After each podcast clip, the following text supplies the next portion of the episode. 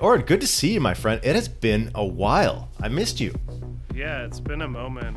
A lot has Has happened too. I, I did a whole trip to Mexico. I went to Lollapalooza. I saw Mad Max Fury Road um, in, in a movie theater. It's been it's been a lot of summer, and Hell yeah. it's been crazy. Seize the day. Do it, dude. And Mike, it's been a while since I've seen you. I miss you too, man. How you been? Thank you. Yeah, no, it- it's been a while. I've been great. Thanks for having me.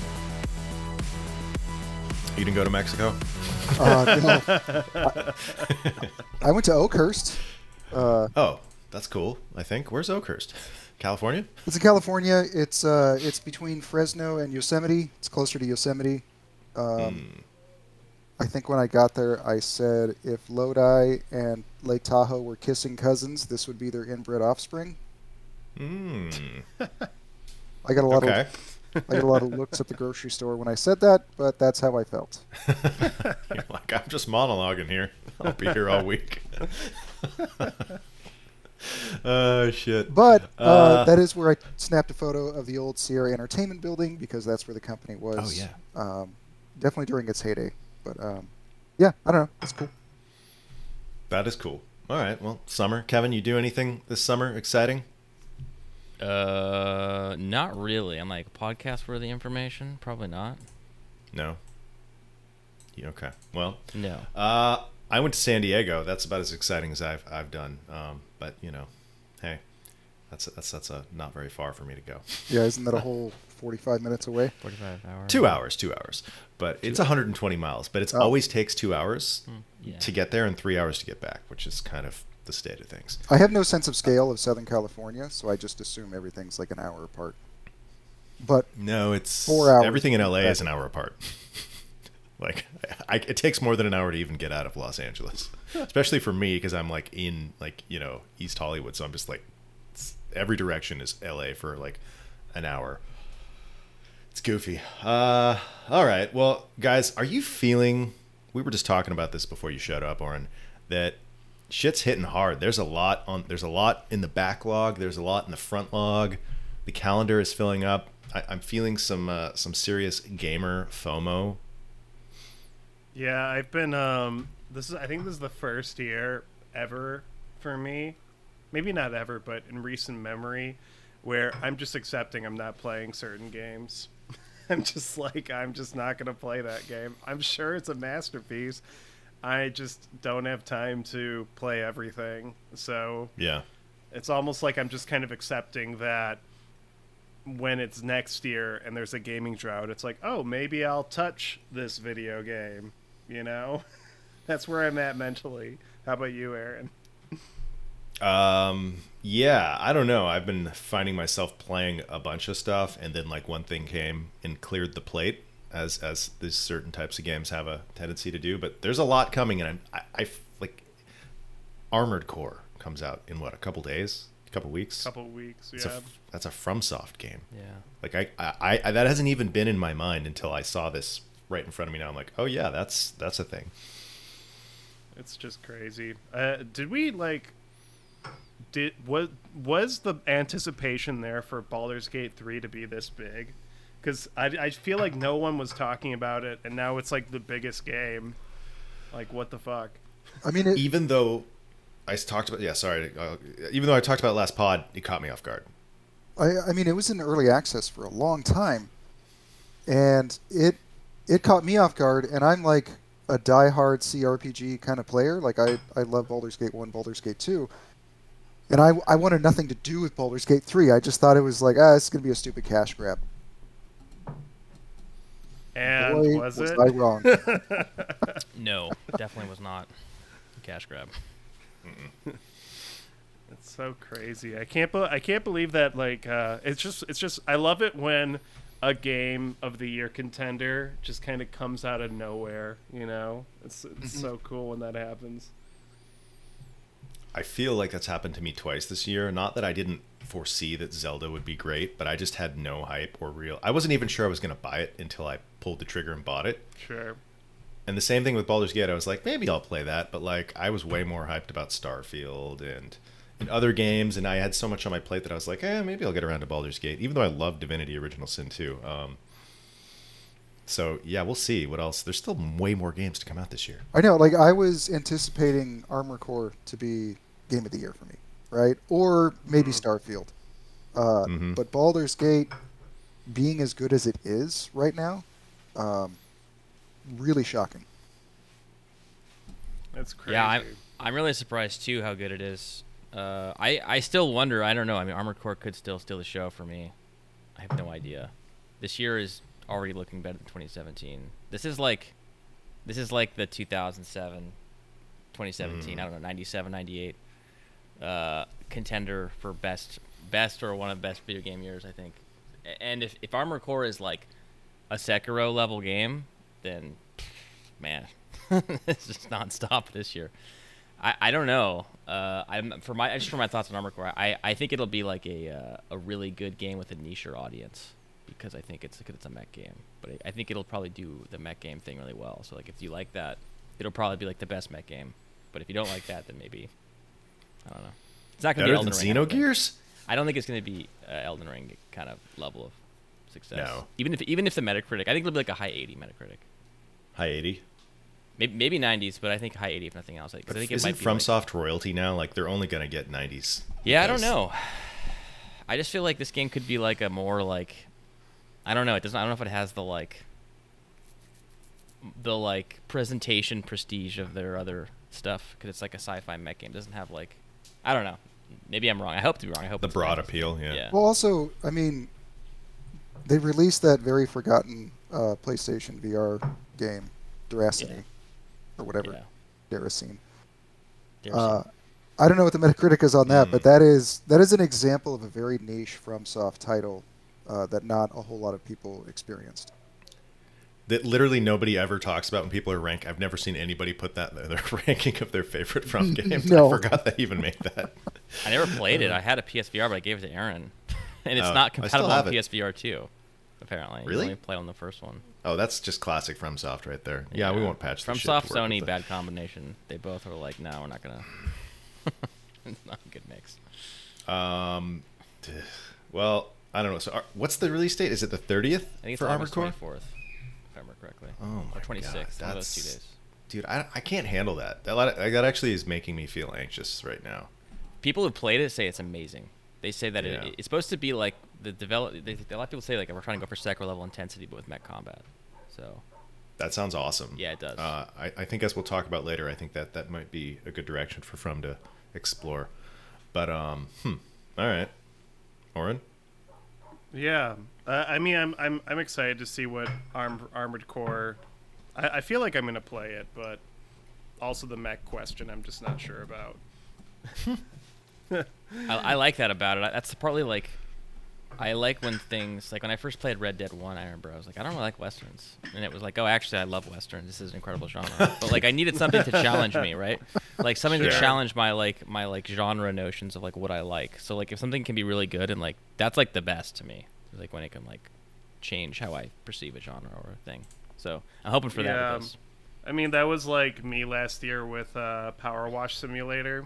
I was like, Yeah. I'm not gonna like this, and it ended up being one of my favorite games that year. It was like, Yeah. So I'm, I'm hoping the same thing for Armored Core. I'll probably play Armored Core. Cause why not? It's a new FromSoft game. I Once it play comes out with that either 92 Metacritic or whatever, you'll probably play it, right? Yeah, yeah, that's true. Yeah. I, Hmm. I actually haven't pre-ordered it because I, I do have some trepidation. Oh yeah, me too. So you know, it's it's it's going to be one of those things where I'll I'll probably see what the feel is the first week, and then I'll decide. But right now, I'm trying to decide how can I cram in 100 hours of Baldur Gate 3 before the 24th. Yeah. Baldur's or Gate's before just you- like the work you just chip at away slowly for like, you know. There's no multiple- rush. It's it's That's it's how a I fine about it. meal you can slowly dine on. Um, I just the thought of that and Starfield. and also like how much like I guess we could talk about this in a minute, but like how much do you think Bethesda's sweating now? They're like, oh, damn, two huge open world games that are like absolutely raised the bar a thousand times came out within six months of our you know, first real game in like half a decade. I don't think they care. Uh, I mean, Fallout 4 has shown me they don't actually care about uh, good gameplay or a good game at all. So Oh Yeah. shit. Uh, I can't disagree. fired. all 4 sucked. I did Uh, not like it either. Was that a Todd Howard joint? Yeah. yeah, Okay, that's a bummer. Um, I, hmm. I, I've like never, I've never been a Bethesda guy. It's kind of a black hole for me. I, I, I mean, I played, I think every single one I've played, like I'll play it for like 20 hours and then just not finish it because I just lose interest. Like I played Oblivion, lost interest. Played some of Skyrim, lost interest. I just like am not a fan for some reason.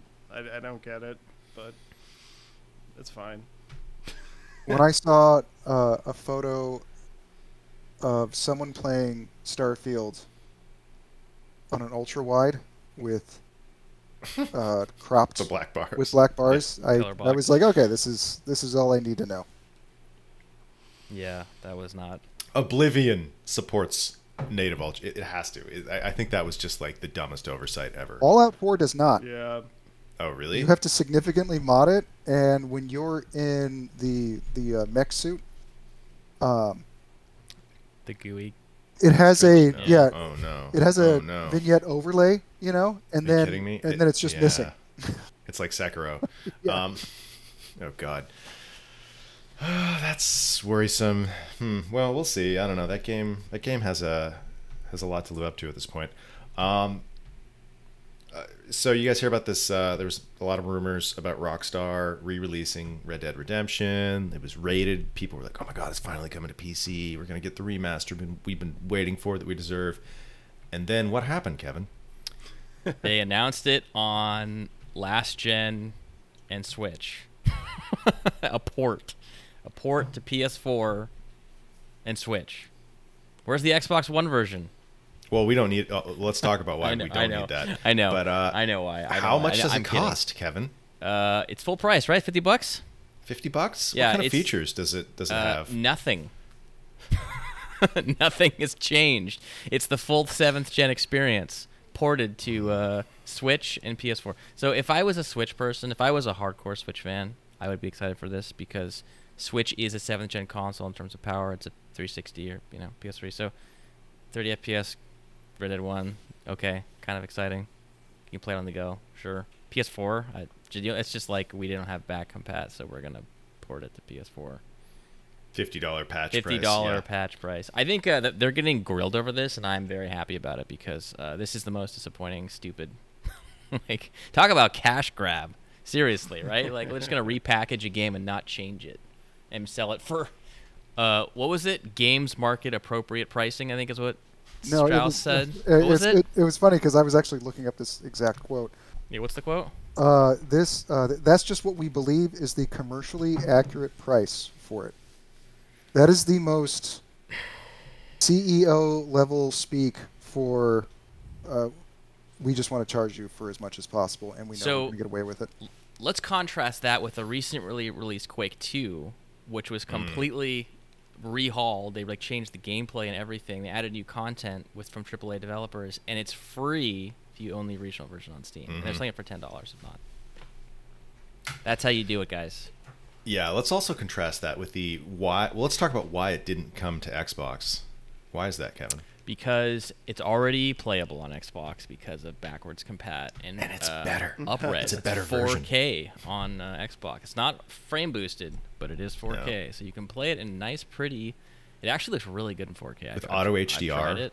Yeah, it looks. That's the best way to play that game, and it still It- plays yeah. well. I think Mhm. it actually plays a lot better than two in a lot of ways. So Yeah, I was hoping I for a PC port. Uh, I really wanted a PC port. I remember being pissed back in the day that there was no PC port, and Intel said that that I forgot it was like so- that the console developers at the time had stopped. That's what, that's what the scuttlebutt was. That the console developers did not want a PC version because at the time they were afraid that PC ports of these games would make the console games look bad, and they don't want to have any. Ver- they want to look like an inferior product at the time. So that's what that was the scuttlebutt. I don't know if that's true. That's what Intel said back in 2000. Think about how bad that looked on Sony's platform back in 2000. Yeah, it was a bad PS3 port, apparently. Even the emulation, if you emulate the those two games on Xbox or 360 or PS3. The PS3 version sucks apparently for emulation too. So Yeah. Um, worth noting though, you can play the game via emulation on PC, and it's uh, pretty good. can Surprising. frame at boost it, right? 360. Well, yeah, you can play it like a unlocked frame rate. uh, that's all. So I should I should dive into that. yeah. So I it came to PC. I got it on my Xbox last year and played it a bit, um, Mhm. and it's it's perfect. It's I mean it's it's fantastic. Uh, no uh, no port required, but a remaster uh, or like a remake would have been absolutely fantastic. Yeah. No, it's really good on Xbox. Um, That's a really big missed the way to play it. opportunity. I- I- Yeah. I, thi- I think just modern Rockstar is just kind of whack right now. Like with the uh, Grand Theft Auto remasters and then this and and just like the whole desi- gameplay design of Red Dead Redemption 2. I'm just like, I just don't know how I feel about this company Dude. anymore. Does anyone care less about their historical IP than Rockstar at this point? Like, It, it really feels like 2K games have become just like the the, the, the other huge AAA publisher who just like gives zero fucks. They're like like no risk, all all money. We don't we don't want to like. It's Yeah. just like the investment in their IPs is just abysmal. That's how I feel about Activision right now. Yeah, I feel the same way. Yeah, they're they're that's they're, they're the same true. boat in my in my world. Come on, Raven, So- we want you to do something better. yeah. Yeah, it's weird living in an age where EA isn't the worst developer. or at least it feels that way. they're Yeah. not far off, but They're yeah. not far off. At least, like they sometimes have a hit. you know, I feel Mm. like they, they gave us the been Dead Space remake. Yeah, we'll see if they give us more. But uh, they did give us that. That is was pretty awesome. They haven't patched it. That's, needs patch. that's not cool because that was like what nine months ago, eight yeah, months ago it it's not came gonna out. get patched. I don't think. That's that's bad news. Um, it got patched on console a few times, which is that's a little What strange. what's this Larian backlash drama? All right, well let's let's get into Baldur's Gate 3 in Okay, general. Baldur's Gate 3 came out of nowhere, as Orrin said, kind of caught everybody off guard. Blew up on Steam, over 800 concurrent players, it's which makes it like the ninth most played game on Steam ever. Um, it's it's sitting at a 97 on both Metacritic and OpenCritic right now.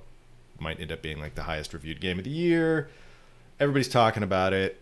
Orrin's like, "Shut the fuck up already!" But uh, we're gonna talk about it for like 30 minutes, dude. So it's no, it's fine. I'm just like wondering.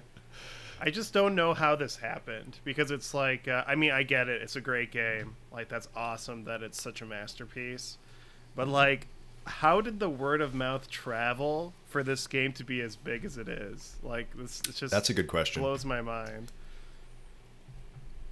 Any Yeah. It theories? It seemed like it had a viral. I, I, I think it had like I don't know. My only thought is like, their RPGs are loved. Like I think like with Elden Ring, success because Elden Ring also feels like a very niche game. Honestly, like it's a super Right. hard action RPG. It just seemed like but that Yeah. like blew up even more than, than this game.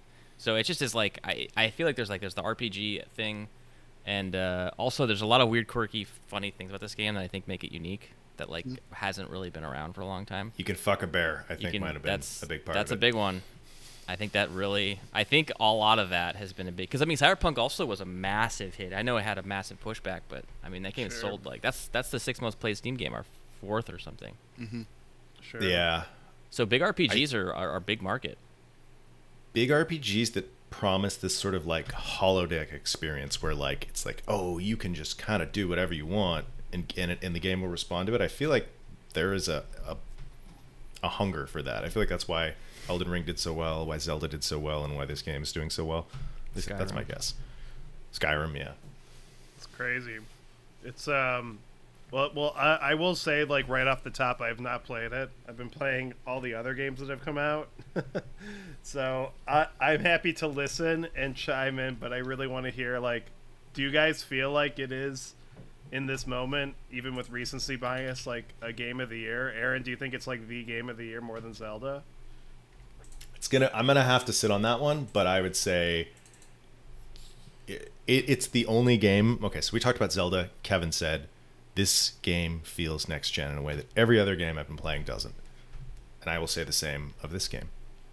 It feels sincerely next gen, um, and it's just it's just really uh, well executed at every level, and it it really feels like it, you could do shit your way in a very satisfying way. Kevin, do you agree with that? Um, I I would say for me, it's probably not a game of the year, but I think is it at that quality? Yes. Could I see why someone would say it's game of the year? Yes, definitely. I think there's been there like is un when you play this game, there's not even a question that the amount of like craftsmanship that has been put into it, like attention to detail, and just I, I probably like the most one like just from what I played, which isn't that much. The amount of like non-linear and just puzzle solving, open mechanics, like ways to do things is just like bonkers.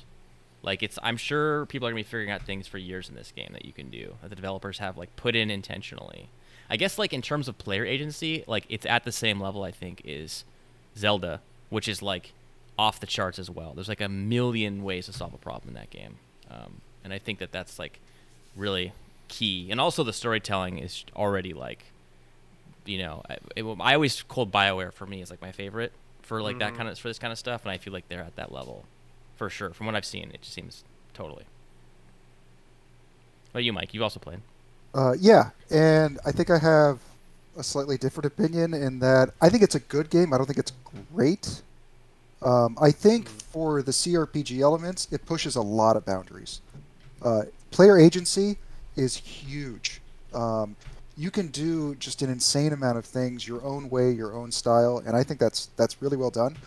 Uh, there's a lot of mechanics that I think are the are, are the next step up, right? Like placing barrels, um, throwing boxes, throwing shoes at people, pushing people off ledges. Like those are Mm-hmm. those are uh, like I I almost pissed myself laugh, laughing the first time an, a, an enemy pushed me off because I didn't even know Mhm. you could do that, Mhm. and it was it was absolutely amazing, and they killed me too, and I I, I thought that was even better, but um, I think it's really buggy, Mm. which It's buggy. Hmm. they're ironing out, and I I just think the engine is very last gen. Uh, I don't like to, to, to me the, the the lighting doesn't look good. Um, the cutscenes where it just has like a fuzzy background and no lighting on your character uh, looks pretty bad. so Um, not a, not as good as Disco Elysium is what I'm hearing. Is that what I'm hearing? For me personally, no. I think Disco Elysium is a is a is a much more polished product in, Hmm. uh, on all fronts. But I think Baldur's Gate three is just way bigger, and Mhm. you can do so many more things in Baldur's Gate three than you can in any other CRPG I played. So My first playthrough. I think it's great, uh, but I need to play it a whole lot more. I need to see how I feel towards the end. Um, I think it's a little too open. Mm. Uh, like at times, I feel like I'm just lost. Like I don't know Hmm. what to do for the quest. I don't know which quest I should do. Um, it's not as linear as I kind of wish it was. I just wish it was a little more tightened down as far as which which direction you can go versus just like I don't know. You can, there's like here's a map. Go go go figure it out. Have sex with the bear. Who cares? um, my first playthrough, I was fighting goblins with my huge half orc barbarian, and I picked up one of the goblins and smashed the other goblin with him. Oh my god. and just like that kind Yeah. of stuff is just so. I just like I just don't know how they they uh, thought of all the possible things that you could do. There's just a lot of that, so I really appreciate that about this game. I do find that like when I'm playing it, like I don't like the combat super great much, and I did think that the world itself graphically did not match what the screenshot showed. I at the screenshots and I was like, man, these graphics look fucking awesome. And then you go to the explore, I'm like, okay, it looks, it looks, you know, I'm gonna say it looks a little last gen. The characters look Yeah. really, really good. The characters look faces incredibly good. and the and the when you when they're in dialogue, it looks insanely good. But when you're like exploring, it doesn't look as. The, there's a presentation I think jump between those two things, in my opinion. You think so? I, I didn't have a huge. I don't know. I haven't experienced too many bugs except when I was playing in co-op. I had a couple of uh, UI elements disappear with Kevin, but I haven't had actually any bugs other than that that I've noticed. And um, like the character models look really really good, They look which really which which goes a long ways because this is fundamentally like a Bioware or uh, CD Projekt Red style narrative game where you have lots of these conversations with people that have lots of different branching things. So you you spend a lot of time talking to people, and it does a lot of shot reverse shot stuff. Um, I thought that the the lighting looked pretty good on that, and the shot reverse shot stuff was was pretty good. The thing that that worked for me so well is that the facial animation, the acting of the actual actors and casting, Very. And the quality of the character models is so good that for the first time maybe ever in a video game i don't feel like i'm watching 3d puppets. You know like i feel like when i play mass effect it's like a 3d puppet show. You know what i mean? It's like like 3d sesame street. Um, and like this does not. This i'm totally there. I, I think that it starts the narrative really well by putting you with a band of people who are all don't trust each other are really interesting characters and like everybody kind of maybe wants to kill each other but they have to work together and everybody also kind of wants to fuck each other so it's like extra lots of tension in different directions like good dramatic tension. Um i think i don't know I, I think you could easily get overwhelmed in this game but like i have found myself consistently finding little adventures.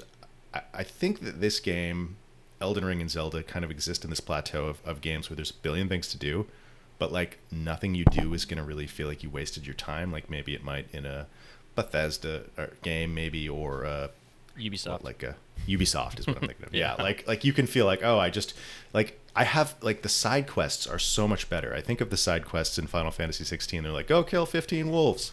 You're like fuck that shit. This I like stumble across this witch having a conversation with these guys. Yeah. And like she's telling me she's not a witch, and then they're telling me she is a witch, and then like they get pissed and attack me, and like like it just this crazy adventure unfolds. It's like I don't feel like my time is wasted by this game. That Oh, side man. quest keeps going too. By the way, Yeah. that is Oh yeah. that I helped Aaron with it. that is one of those great moments where yeah, you just like "Ah, I'm stumbling across this thing. It's no big deal, and then it just keeps going and going. Uh, with it's very impressive. Uh, people want to jump into your sack way too quick though. Like Yeah. I even accidentally did it. Uh, where Oh, I no. was I, I was I was talking to uh, the mage that eats magical items, whatever his name is. Gale. Yeah. And he's like, I've got some tricks to show you. Well, I, I'm a Oh, yeah. sorcerer. So I was like, oh, yeah, cool. Yeah, dude, show me some tricks. And then all of a sudden it was like, whoa, no, no, I didn't mean the holy crap. This is already happening.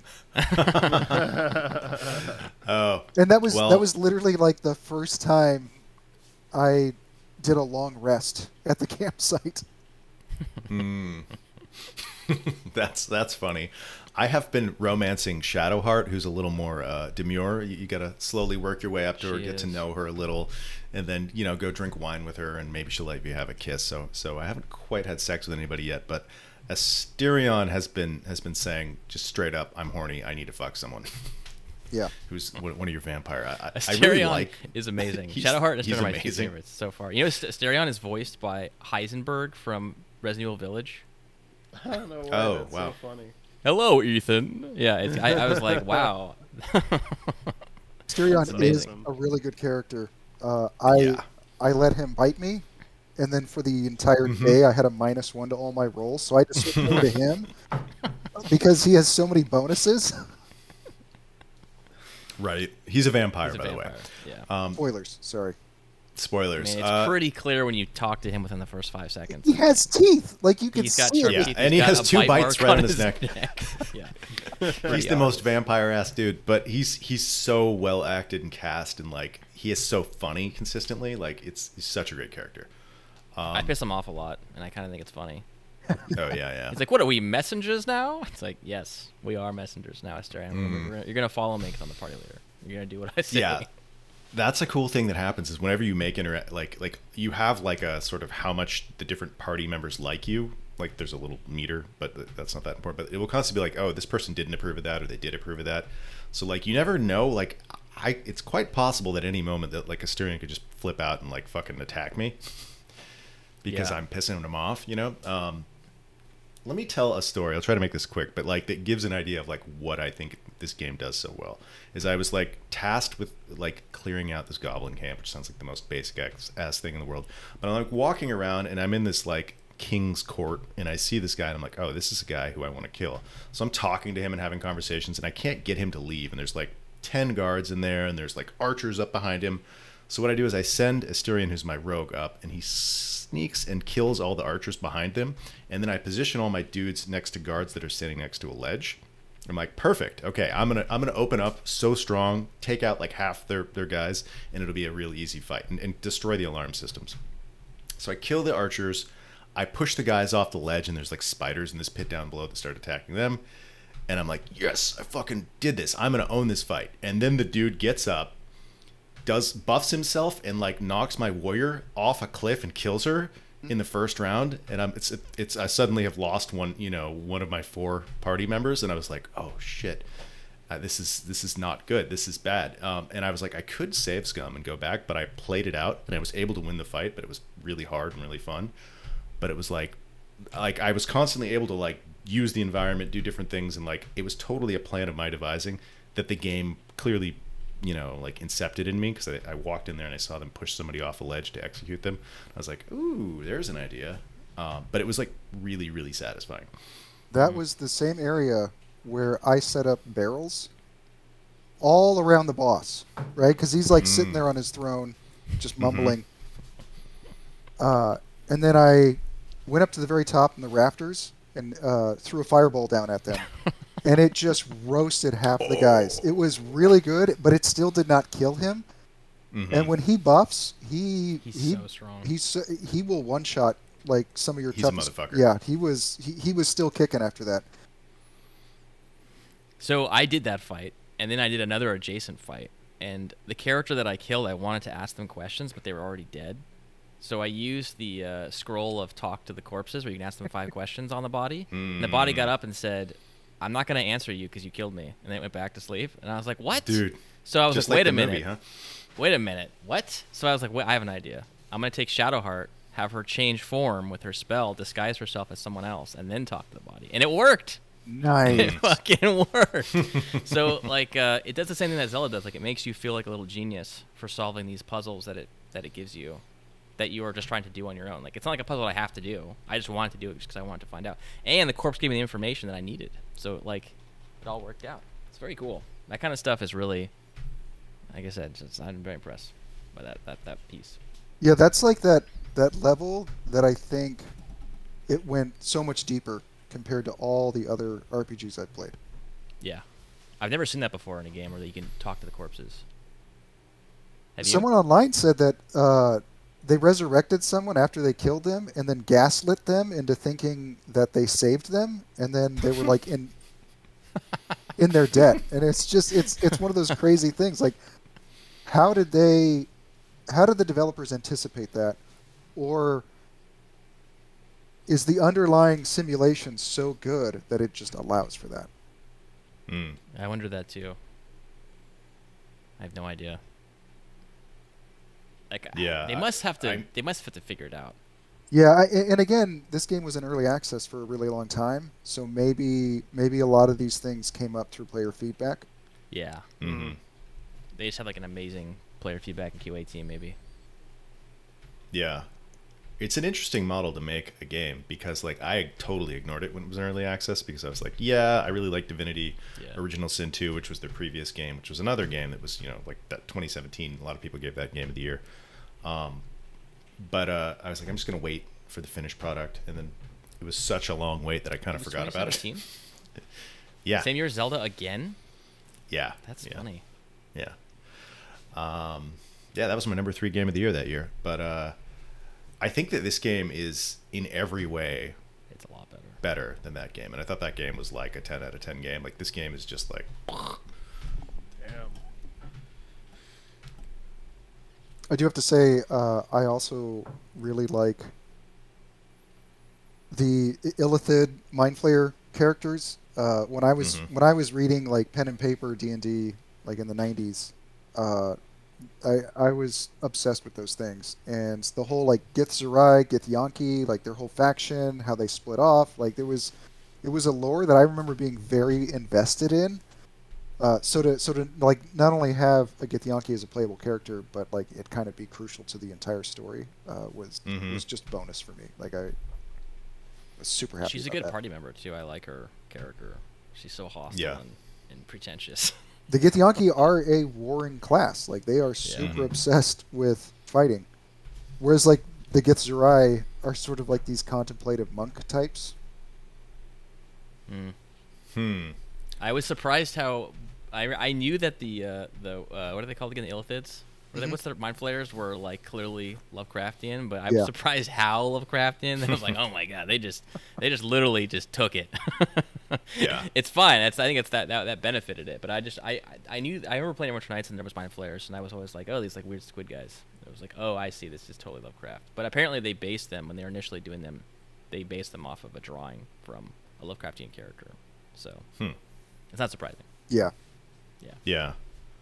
Yeah. Um, are, how are you feeling? Like you, you like the story so far, both you guys? Mm-hmm. Yeah. I like it. I, I, I feel like CRPGs can often start kind of slow and plotting because there's a lot of player agency and they can kind of get off to a, a slow start. But this one is just like, bam, going, and there's like a lot of urgency that I felt like really just immediately had me going instead of sort of like, okay, No, let's it- learn about a thousand mechanics and you know bore you to death. Yeah, it, it, it hits hard from the beginning. Like very, very strong opening. Yeah. Um, I, I do kind of wish though that there was some like please clear out the basement of rats. Because leveling up is so hard. It takes Hmm. forever. Yeah, there's only 12 levels in the game apparently. Like 12, 12 will be the max level. What? Yeah. Yeah, it's not 20. They Yeah. didn't want to go to the, all the way because they wanted to keep the the stat inflation low. Oh, too much Okay. power creep. That's smart, actually. High power creep is not good. Not if you're a So, mage or a sorcerer. which is which is what I am. I'm a sorcerer. and I regret it Alright. every single time. You can change your class. Uh, yeah, uh, by the dude that resurrects you at the camp. Mm-hmm. Mm-hmm. But I'm not going to. Uh, what I like about the sorcerer class is it scales off of charisma. That's why I made it. Any any RPG with dialogue, it's it's always good to have some charisma. Mm, my monk is both stupid and uncharismatic. Quick, quick question: Are you guys save scumming? I am save scumming. I am. I don't know if it's good. Also, there's karmic dice rolls, which tend to make me save scum even more because I tend to get. You lot can of- turn that off. I'm going to turn it off. I think. Um, I am trying not to save scum. Like I said, I got to that one boss fight where like immediately my strongest warrior was taken out in the first round, which in often you know with this type of game I'd have been like, fuck that, I'm gonna try that again. That was Yeah. like I'm in a position or somewhere else, so that doesn't happen. But like I was like, let's just roll with this, and I've so far, unless I really got fucked like quickly, like where I was basically just gonna lose the battle, I have not been save scumming. So that first that, that that boss fight you're talking about, I beat it the first time, Mm-hmm. and then I went back and tried it again and again, and I died like every other time after that. Uh, and I know that's sort of like an inverse save scumming, but uh, I save scum occasionally, and I, I honestly feel like that is a downfall of CRPGs. Yeah. Whereas I feel like Disco Elysium was the only one that I felt um, made failures just as good as successes. Whereas this Mm. one, Sure. I don't, I, I do not think it rewards you on failures as much as it kind of wants you to. Yeah. Yeah, that's a good point. Whereas Disco Elysium, uh, when when your character failed at something, it was almost comical, and you It's still got funny. experience for it. You, but you won't die in Disco Elysium, right? Actually, that- that's one actually, in the first scene, you can die if you if you um, In the room? Yeah, uh, you can hang yourself from the ceiling fan by accident. Uh, I think Okay. uh, I aggroed one of the like re- rebeller guys and he killed me too. Mhm. The like muscle guys. I think you can get killed. hmm, okay. Interesting. Yeah. Um, hmm. So I will say it seems like it plays pretty well with the controller. Like when you play with the controller, the, the interface changes, and it I'm not becomes more third person. You're not. A, it, there is a lot of uh, those Too many buttons. Too many slides. Yeah. It's be- it's a But, bit, I uh, think it's better on a mouse keyboard personally. There's a lot Yeah. to do on the keyboard too, like just Yeah. Yeah. highlighting items, going in and out of um, like battle mode, I think they call it, uh, Yeah. moving the camera around, manually. It actually has kind of too much to do. Like, I almost prefer the old like isometric view Mm-hmm. versus like me constantly like moving my mouse around, shifting the camera I mean, you can do Yeah. things like like look around corners and stuff like that, but uh, I kind of feel like it's it's it's making me do a lot of work, and I am, It's a little I'm not a fan of work. Because I feel like uh, playing the game is like my least favorite part of it. Like doing the like gameplay things are like the worst parts. It's like everything that has to do with the story or like mechanics, like like like that's not like just combat parts or or You just don't like the combat, is what you mean, right? I don't even like the moving through the world as much. Like clicking to is not my favorite. But like once I'm Mhm. doing a thing, that's it's always great. Like I'm in like Hmm. right. But I just find like I, I if there was not the nice presentation that I store in the different agency, like if there was a game with just the, that mechanical piece, I probably wouldn't like it. Like just jumping is annoying. Like you have to click. It just all those things are just a lot of like mechanical. Oh, mechanical. but the jumping's cool. You can do weird shit. It's Like, cool, but like when you're running unexpected through the world, you have to like click to like jump over the thing. Otherwise, your character will like walk through the fire, and it's just like Yeah. it's no, just such sometimes a your like characters it's just like walk into stupid overly tedious amounts of menus and clicking that I find to be Hmm. frustrating. It's I know why it's there. feel. The game feel is not great. I don't know if I, I For me. totally agree with that. I, though I see why you say that. Like, I do think that the combat, if you like the combat, it feels really good. Yeah, But like, I think it's well made. be- The combat's well done. I don't Yeah. like it, but I think it's like Right. execution is good. It's fun to like pop out and like snipe a guy with your spell and like go back into cover. Like I think that's cool that you can do that. Mhm. Um, Hmm. Yeah. Mike, let me ask you a question. As as our resident CRPG veteran, how do you feel this stacks up, particularly to say the older games, the older Baldur's Gate games, and the Infinity Engine games, and even some of the more modern stuff Um, played? so I think it really blows them out of the water. Um, in a lot of like previous Dungeons and Dragons kind of base games, uh, especially with mages, like a lot of your spells are kind of worthless. You know, it's like Mhm. okay, you know, I'm gonna cast grease on this guy and he's not gonna be able to move for one turn. But this game like lets you do more with that, right? Like I'm gonna cast grease on him and then I'm gonna light him on fire. You know, like there's it, there- Mhm. it- there's so many different implementations that it actually handles well that it makes me think back to like when I was doing pen and paper. Like you would describe how were you you were going to use a spell, and the you know your your your game master, your dungeon master, whatever would be like, all right, no, like I'll I'll give you like a bonus hit because that was so creative. I feel like this Yeah. game intuitively rewards that.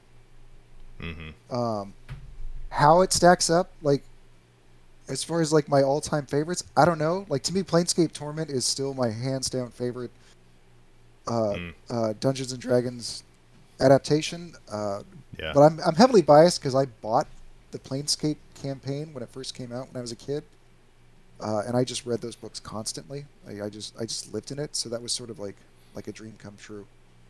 Hmm. Tell me, Kevin. I, I I feel like for me, I would not often recommend a CRPG to people who who don't already have some experience with them, are not open to that type of game because they can be kind of niche and demanding, and Yeah. they're pretty different what people from what people are used to playing. I would recommend this game to basically everybody. I feel like it's it's accessible enough and fun enough that pretty much anybody who enjoys games will will have a good experience here. How do you feel about that? As somebody who's maybe not a huge CRPG fan. It's like it's funny because like I'm not, but I also am because like I've literally done like months of games design in Neverwinter Nights. Like I used to host a server. Like I played like I, like it's funny playing this game. I'm like, oh, this is exactly how I would do this. Like this is Mhm. exactly how like even like level transitions, like the way they do like oh the stairs are interactable. You can click on these stairs to go to the next. Oh, it's like all of these things like that. I, I'm like oh I'm very familiar with similar tool sets and, and systems, so it's very familiar. I I think um and I also love Kotor. And Mass Mhm. Effect is like the console CRPG, right? It's like it's like CRPG with Gears of War shooting. Uh, I think, um, I feel like that's more of an action RPG. Yeah. Yeah. yeah, But uh but it's Sorry. like of the lineage. Anyways, I, the, the um, for the I don't know. I mean, it has a ma- uh, the numbers don't lie, right? It has a massive. It's, it's sold crazy well, and, and it seems so. Yeah.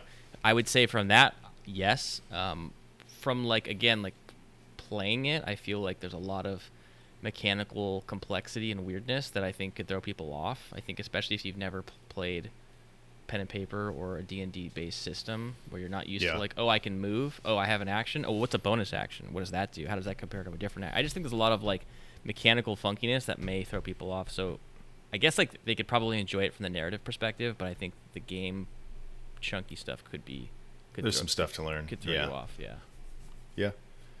Hmm. All right. Any final thoughts before we, we move on? Just Don't can't play it in split screen. don't play split screen. Don't play it in split screen. Oh. I- I was just gonna say I just can't believe that it's so popular. It's just it just blows my mind. I can't remember the last time a, mo- like a video game kind of came out of nowhere like this and just kind of took over the zeitgeist. Especially a niche genre like CRPGs. I just that's like really what's like. I mean, Yeah. KOTOR was a big deal. Yeah.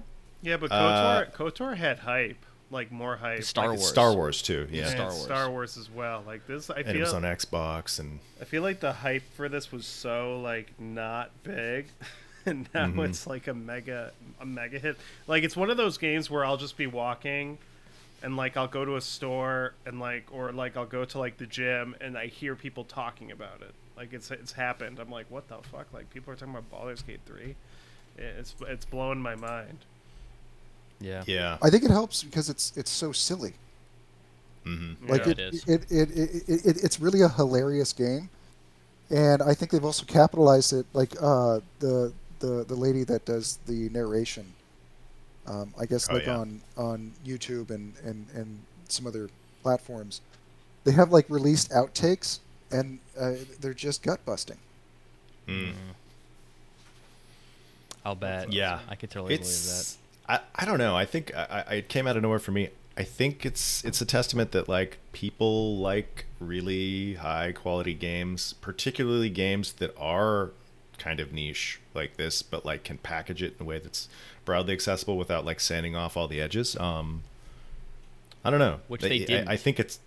It feels like The- it's the full package. Like they didn't they didn't reduce anything. Right, right. It's like the full package with like all the production values you want out of like a you know a Sony game or something, or like or, or out of a traditional Bioware kind of game. Yeah. Um, yeah, I don't know. I think I think what what uh we'll talk more about this later, but what what the Yoshi P said was bullshit about people not Yoshi. like like this game is gonna blow the sales off of Final Fantasy 16 like three to one easily. Who's Yoshi? Yoshi P? P is Oh. the, the game designer of Final Fantasy 16. He said, "Look, you know, I like Oh, I like right. turn-based games, but people are not gonna. Young people won't play those games. I've talked to them, and it's just like you're wrong, like ob- Yeah. objectively wrong. The data is in. Um, Someone needs to Anyway. tell uh, Yoshi P to make like twenty hour long games, because his games are just way too fucking long. Dude, that game would have been rad if it was a 20 hour long game. I It was just tight on that narrative, got rid of all that open world bullshit, yeah. honed in the, the battles. Like, that could have been like a really killer thing, but instead it's like this. You can't make a 20 hour doesn't know what it Final is. Fantasy though, can you? You could, but You can make isn't a like 20 Strangers in hour- Paradise. You can make a twenty-hour action game like a Yeah, Devil oh yeah. Cry Yeah. But 5. but, it, but not a Final Fantasy. Final Fantasy's got to be big. But that's like long. barely a Final Fantasy game. Well, we'll talk what- about this more later. That's Well, yeah, fair. Yeah, yeah. I'm not disagreeing, I'm not disagreeing with that. yeah, I just, we'll, I we'll, just we'll feel talk like about it more later. yeah. Okay. we'll we'll talk about it. Well, it's it's about it in a because it's because at uh, at minimum 15 hours has to be cutscenes alone. So Yeah. Right. I'm all right with that. If, But then, if then it's, Max good Payne 3 and you only play for like 5 minutes total. Uh, that's true. If it's yeah, if it's 20 hours. I press start and then it just the game played itself. Um, uh, Orrin, tell me about Remnant 2 because I didn't play Remnant 1 and people described it to me as Bloodborne with guns, which I'm going to be honest wasn't maybe the pitch that I was looking for, but like Oh, I'm intrigued. It looks cool. yeah. Like tell me about this game. Well, uh, I, I said I've said in the past that Remnant One is my favorite From Software game, not made by From Software. I just think it's Mm. really like a cool take on Dark Souls, where it, it, it kind of melds the gameplay of Resident Evil Four and applies it to like a Dark Souls formula. But Mhm. it has really intuitive co-op features as well. Like you can play with up to three people, which is really fun. But what I love about the game is that um, I I've seen people make arguments online that the way to play it is co-op, and though I do have a blast playing it in co-op, I think it's totally valid to play it single player as well. Um, it's just that the co-op version is going to be more like a looter shooter Destiny kind of light, where Hmm. you're like working together with people to take down bosses. While the single player version has more of a Dark Souls feel, like you're just kind of alone in this world, exploring it, unlocking its mysteries, killing bosses, killing hordes of enemies. So to me, they're like two different flavors, and they're both equally valid. But anyway, I picked up Remnant 2, and uh, I gotta say, I'm like 20, 22 hours into it. Um, I'm probably almost done with my first playthrough. I do definitely want to play through it again, and I think I think it's improved on it the first one in pretty much every way. Like it feels more like a triple A game. Like there's like a layer of hmm. polish to this game that the first one didn't even have, and I already loved the first one. But another thing that I'm just loving about Remnant 2 is that they've made puzzle solving a bigger mechanic in this one. In the first game, the puzzle solving was kind of there, but not really. Like there's there were some puzzles you could do, but this one really has an emphasis on uh, dun- the, the, there, there will be entire dungeons that are just puzzles, and it's awesome. And the game totally trusts the player to figure them out. Like a couple days ago, I spent like 30 minutes trying to figure out a puzzle, and and I just had to like really look. Like I really had to use my powers of observations to figure out the the puzzle, and it kind of made me think about so many things where it's like this game i feel like when it comes to puzzle solving and exploration you kind of have like two camps. You have the from software camp which is like really obscure. You have to like talk to people online about like the puzzle like how do i get this item whatever. And then you mm-hmm. have the camp that's like we're going to use yellow paint to like you know tell you Right. what to do or like you're going to have a companion telling you how to solve the puzzle. I think remnant 2 walks the line between those two very gracefully. And it's and i've just been so impressed with it. Like it just seems like a from software game that is obscure still and very mysterious but it's not handholdy in the way that a non from software game would be. And it's just i don't know. It's amazing that they're able to pull that off. And then like to put a to put a bow on it the gun feel is awesome. I just love the gun feel. Like i think it's the best feeling shooter third person shooter outside of the resident evil 4 remake. Like i just I, i'm just loving the guns. Nice. um, but yeah, like there are a couple of before I open it up to discussion, there are like a couple of problems with the game that I think are worth addressing. Like, um, I think uh, there's three worlds um, that are procedurally generated. So like, regardless of how you like play them, like you could get one world first, or you'll get like a second world second, which is a very different way to play this type of game. Like it's all totally procedural, and I think it's really cool that they do that. I think uh, one world in particular, which is inspired by a particular game I love, I think is hands down the best world of the three. The other two, I Hmm. don't think reach that level in terms of its storytelling. Um, Okay. So there's a little bit of inconsistency. I know that's kind of like in the eye of the beholder, but I just felt like one world was much better than the other two. Um, Bloodborne World. Bloodborne world. Yeah, it's the Bloodborne world, but the other two worlds like didn't have the same flavor as that one. Um, Yeah. so I personally liked the Bloodborne world the most, and I kind of felt the other two worlds, though they were good, they weren't at that level. Also, um, two other problems with the game. I think the game's first hour is a little bad. I, I mm-hmm. actually was hmm. kind of uh, put off by it because I think the developers were kind of worried about how they were going to dole out the systems to you. So there's like a lot of like kind of hand holdy, like talk to this NPC, do this, do mm. that. And the first 45 minutes, I was like, oh man, did they make this into a Sony game? but once you get over, over that first hour, the game is like Yeah. smooth sailing from there. It's All like right. it's like excellent, like from beginning to end, and I'm almost done with the game.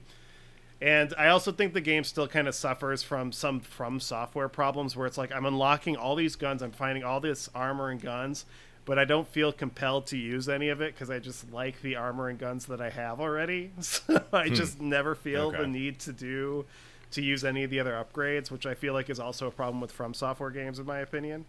Um, but you know, like those aside, I think it's a great a great video game. I'm very addicted to it. Okay. Can I ask a question? Because I, I'm trying to understand is this like a game that's like uh, Borderlands where you're fighting enemies that have lots of HP and you have to constantly do incremental upgrades to to kill them quicker? Like, is there a lot of spongy enemies? Uh, there. So the way it works is that you have like your low level enemies that you can kill in a few hits. Sometimes, you, Mhm. like if you have like a really powerful rifle, you can even kill them in one hit. Um, Mm. And then these bigger berserker enemies will spawn randomly throughout the level, and th- those are the more bullet, bullet spongy ones that you have to like throw a bunch of bullets in.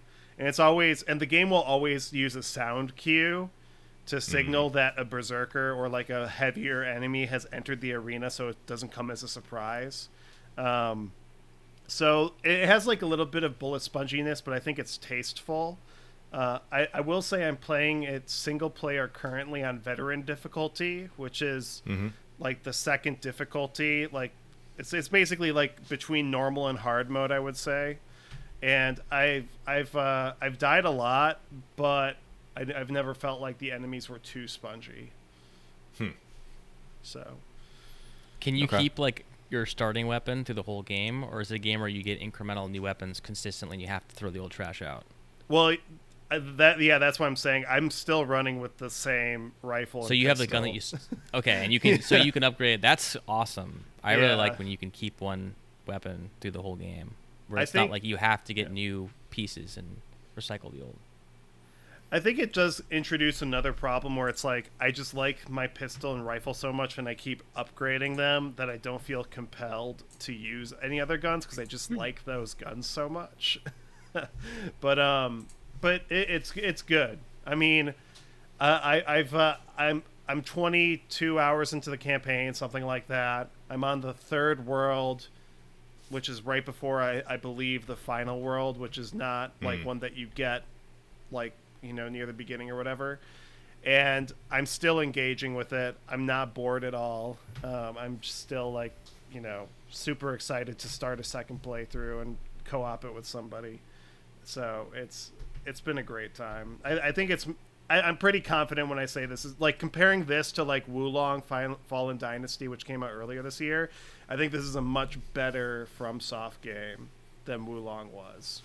Um, in terms of like the FromSoft clones. Uh, I I just think it's excellent despite its flaws. It sounds like they've. It doesn't sound like I guess what I think of when I think of a looter shooter, which is good because I don't like looter shooters really. So it sounds like they've solved like they, they they have weaker enemies that you can blast and it feels satisfying, right? And it, and there's not a consumable progression of weapons that you're always throwing in and out of. That's that's maybe I I should check it out. I should check it out. I'm, I'll It- I'll check it out maybe on sale. Yeah, I, I would even say skip the first one and just go straight to this one. Like, not that I Yeah. dislike the first one because I one. love it, but I think one this was better. cool, but like it felt like they hadn't reached what I think they could have. Mm. Like it was the potential was there, but like it just needed polish and more iteration. For the first game, so This one, this one feels like like it, the first one feels like a rough draft yeah, Hmm. compared to this Yeah. one. Um, like this one really feels like they had the budget and the uh, experience to do what they really wanted to do with the first one, and I think it's reflected in like the uh, critics scores. Like I think it's sitting at like an 80, 81 on Metacritic, and I think the first one didn't even hit 80. So, and I'm actually surprised that it's at an 81. I like me playing the game. I like. Uh, I, I think the game should be higher than an, an 81. It's one. It's one of those times where it's like, gosh, do people like really are just not connecting to this game? And I think, um, I think too, like the game has some grindiness where you're like just shooting enemies and going and just like exploring terrain.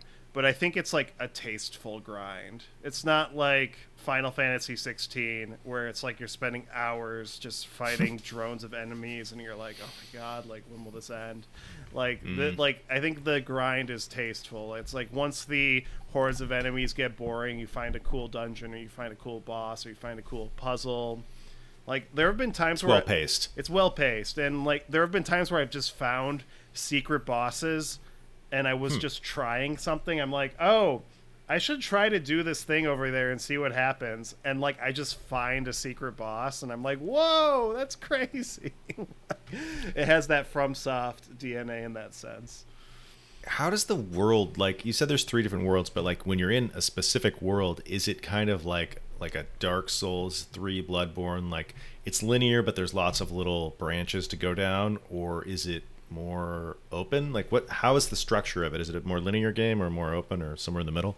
It's like it, it- it's like uh, the former. It's it's not as obscure as Dark Souls or Mhm. Bloodborne. Like there, the the game like kind of like nudges you a little bit more, like to signal like oh this is a dungeon. Like you have a map you can look at, you can see what terrain you've cleared. So Mhm. it's a little bit more accessible than than uh like a From Software game. But I think I think it's it's done like pretty tastefully, like the semi open world structure. There is one level which I thought was the weakest of the three worlds that is like a more open alien spaceship planet and I didn't that one didn't resonate with me as much. I still thought it was cool and had some cool stuff in it, but it just uh, it was like a little too open the level design for my taste. I think the other two levels like did the semi linearity much more gracefully. Okay. Do you have to wear a cowboy hat? No. Okay. No. That's good.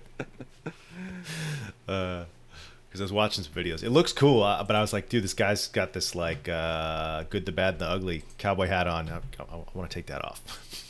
It's uh it's it's it's so much fun. I mean, if you just like the from software level kind of exploration and puzzle solving, but it's like a little bit more accessible than that and like a little Mhm. less obscure, but on top of that you just love Resident Evil 4 style over the shoulder shooting games where the guns feel really good. Like this Mhm. game just marries those two things so well. Like it, it, it Alright. does it so well. Uh, I'm having such a fun time. I think this is the most fun I've had playing a video game since the Resident Evil 4 remake. Like I'm having like so much fun playing it. That's good. You were getting a little uh, like, like you know how like when you when your brain has like a really high peak, you have like a really low low following that. I feel like you felt that after after your Resident Evil 4 binge. So I'm glad to see you've normalized. Final Fantasy 16 was like, do I like video games anymore? I don't know if I like video games anymore. It's just that video game. I know it's just that video game exactly.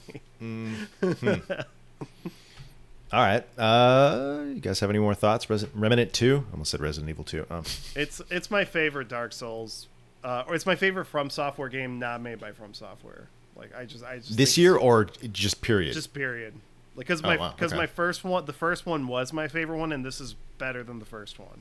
So awesome. yeah. Nice. All right. Sounds good. Uh, quickly, I have been playing. Well, okay. Kevin and I were playing Octopath Traveler, which we both like a lot. Um, I did get to a point in that game where I was confronted with a bunch of story segments, which each last about 45 minutes to an hour. So I was like, I'm going to take a little break. But I still had this RPG hunger, this JRPG hunger specifically, and Baldur's Gate hadn't come out yet. So I I heard about this game Chained Echoes, which had come to Game Pass, and it was made by one guy, though he didn't make the soundtrack. Um, and it's inspired by Xenogears and Final Fantasy VI and a bunch of games that I, I think are uh, generally the right influences. So I checked it out and immediately was hooked and like put like 15 hours into it. It's uh it's it's a JRPG. I'm not gonna get too deep in it.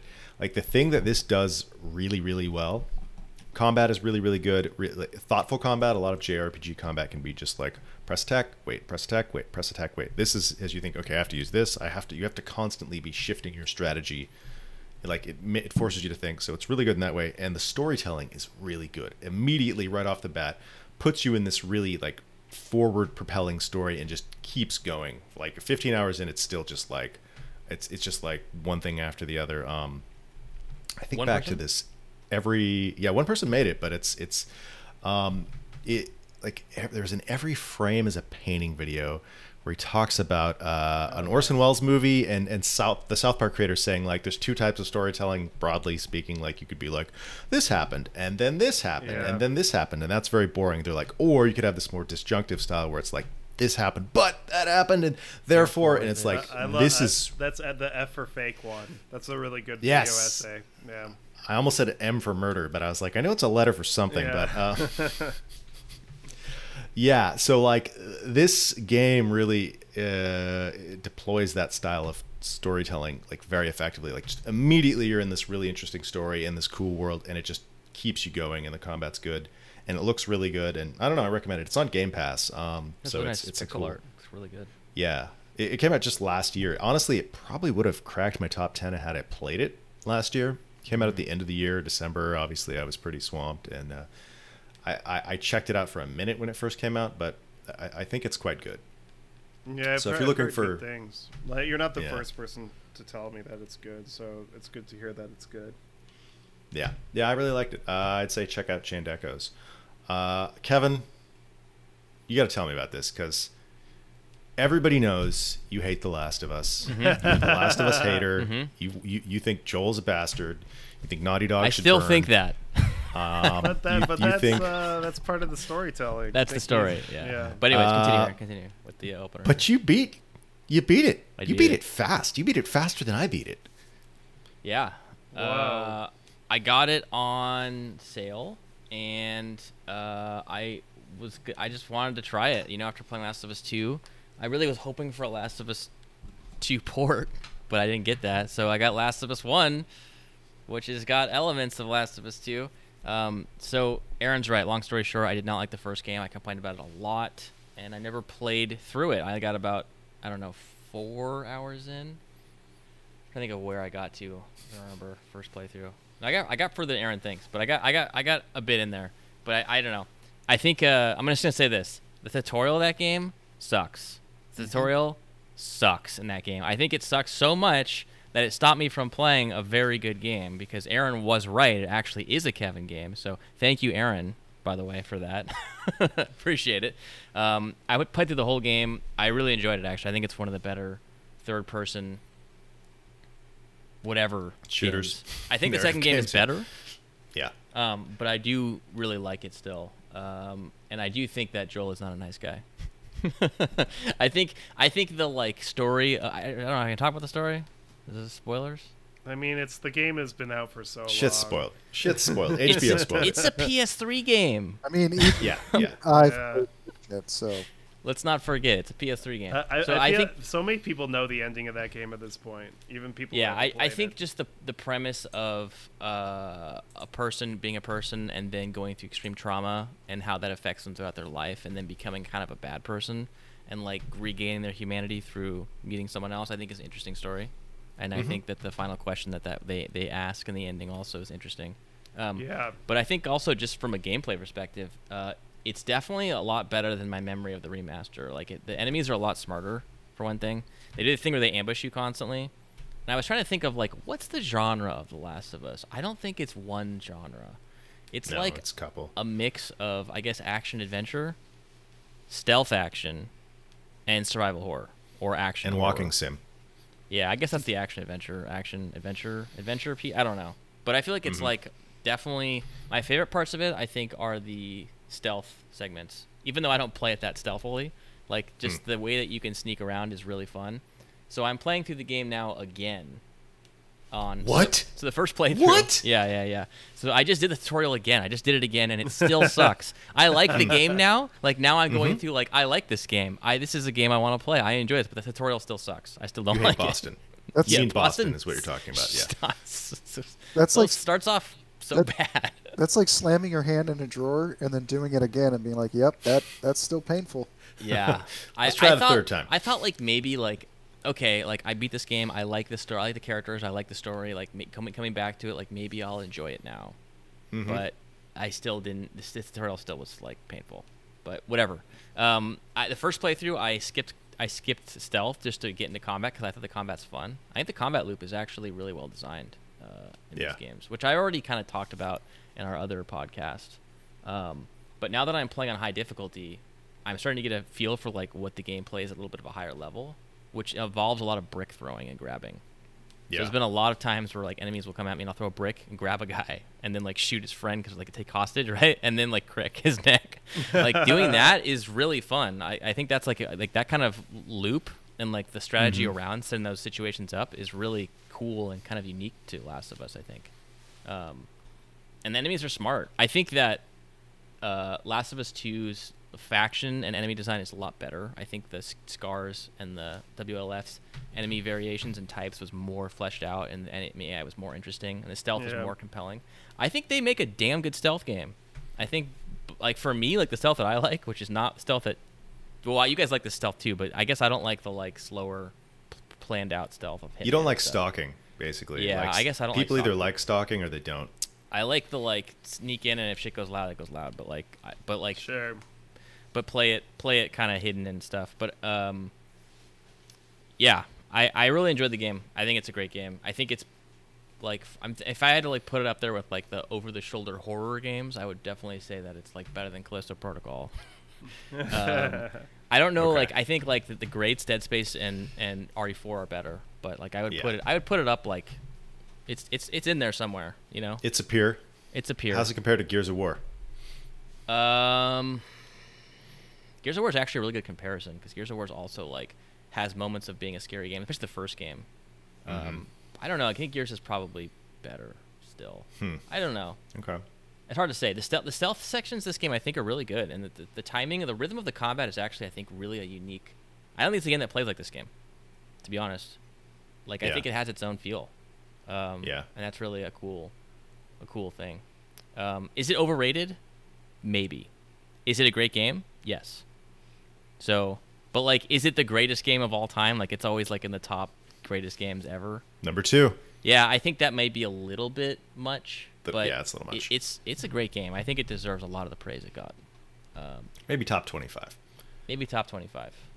Yeah. Some, somewhere in there. Um, I, I think that um, I think part of the reason why The Last of Us is so beloved because I feel like there's a lot of like game journalists and gamers that just like don't engage with like good literature, or good movies. So they're like, Yeah. like, whoa, you could make a story that's morally ambiguous. That's crazy. What? yeah. Poignancy virgins is basically what they are. I think like the character um, growth is really well done in this game. Like the way they like, especially for I think for Joel as he starts off as a really kind of hardened, just asshole, just jerk, to to a less hardened jerk. But he's still kind of that in the end. I think I think like the, the, the, the way the ending plays out is really like man, like you doubled down on a lie. Like like you told a bold faced lie and then they like asked you, are you lying? And you like doubled down on that shit. You're not a good guy. Like you're a, se- Gee, I- you're, you're a selfish person. I wonder what's going to happen as a result of I that. wonder I wonder how does that play out? how does that play out. Uh, yeah, it's a really good ending. Uh, li- It is. Like I had seen it on YouTube videos before I even beat it, but like going through the whole experience and then seeing it in person was was even more affecting. The fight thi- with the fireflies is awesome.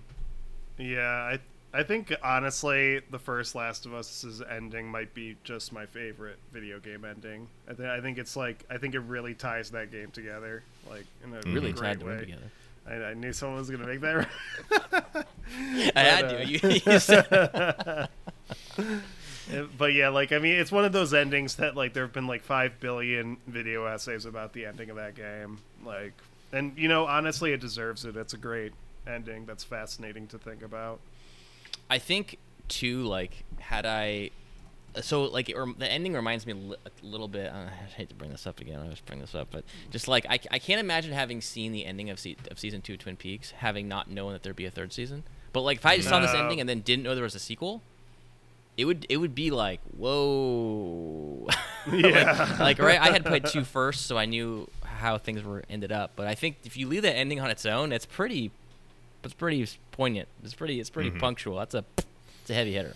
Oh yeah, the the and I, I thought the TV show like totally flubbed it. Like the moment when um Joel looks at Ellie and he's like, "I swear, I swear, I'm telling the truth" or whatever. Like like when that happens in the video game, you're like, "Oh my god!" Yeah. But in the TV show, it's like, "Oh, okay, Hmm. whatever." Uh, It was a one for one remake too, which uh, like that that that every that uh, that whole scene was like shot for shot identical. But I agree, it wasn't as powerful. I think it's uh, I think Pedro Pascal's too likable for that role. well, yeah, that's a big Yeah. problem. they Yeah. should have got like a jerk to play him. Or Daddy a- Pedro. I mean, he is a jerk. He he played a jerk. Mm. Historically, he just you know, Baby Yoda. Too many cultural forces working to turn him from a jerk to a daddy. Also, maybe the right time in his life. Yeah, maybe just if you think of the like h- unlikable Sand Snakes and then how great his character was in Game of Thrones. You know, it's just a short run, but very Yeah. likable in that show. Maybe yeah, all time one seasoner. Um, hmm. But yeah, it's a great game. I, I recommend it. So I just want to quickly mention to the PC port. So PC port, if you have high-end hardware, which I have, uh, 6800 XT, high-end graphics card, modern Jeep CPU, 7800 3D X3D, uh, it performs great. Uh, on my laptop, 3060, laptop i7, not so great. And Mm. there's no amount of editing of the settings I can get on my laptop to get performance that's consistent 60 FPS. So uh, I'm gonna say the port is very playable with high-end hardware. If you have mid-range hardware, don't play it. On Buyer PC. beware. Yeah. How long did it take you uh, to compile shaders on your desktop? Um, take this I- my morning? de- my desktop was no, that was my laptop. That Okay. was that was that was 40 minutes. On my desktop, it's like 25, 20 Min- maybe. Minutes? 25? Oh. 20 minutes, yeah. You have to plan It's your basically day like that. like launch the game, go make a sandwich, take a shower, go to the doctor, come back. And you have like a super state of the art, high end gaming specific CPU. CPU that's like only a few months old Yeah. to the market. Yeah. Uh, yeesh. cool. So it's it's yeah, it needs more work. I, I will say it's a shame playing- because it's it is the, the actual game is great. I think Last of Us Part Mhm. One is a much better game than the original. I think they really modernized it. Uh, You mean the, the remake? the remake? Yeah, Part One. Yeah. Um, Oh, yeah, yeah, yeah. Gotcha. um, and uh, there's also I don't know if the original had this, but you can do New Game Plus full arsenal, so you can start out with the M4 and just start blasting people. oh, really? yeah. That's. Can you switch the difficulty to grounded? What yes, I'm doing that right now. Oh my god. That's my new gameplay. And then you can also play Last of Us Part 2 Joel, which is funny. So I'm doing that. Oh, as well. really? Yeah. That's Will he play the guitar? no. Is, But he has like his longer hair and he's older. is his head? Mhm. He's he's no. he's What? he's he uh, he wears his jacket though, and I'm like in Boston. It's just funny. He's all like winter geared out, and it's like hot. so Mm.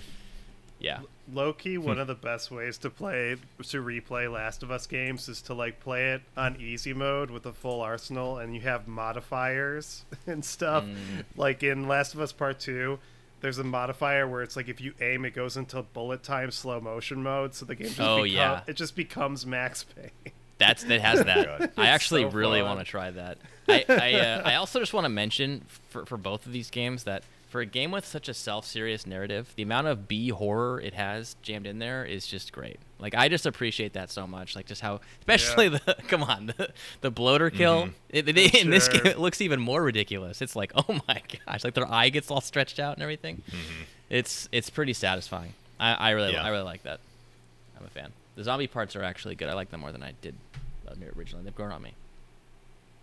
So Hmm. yeah, that's all. I'll Um, awesome. All right. Well, glad we converted you. Yeah. Now you're officially a PlayStation fanboy. I am. N- Welcome to n- the now club. You, have You to can- play God of War one and two. No, I that I will not do. I'm sorry.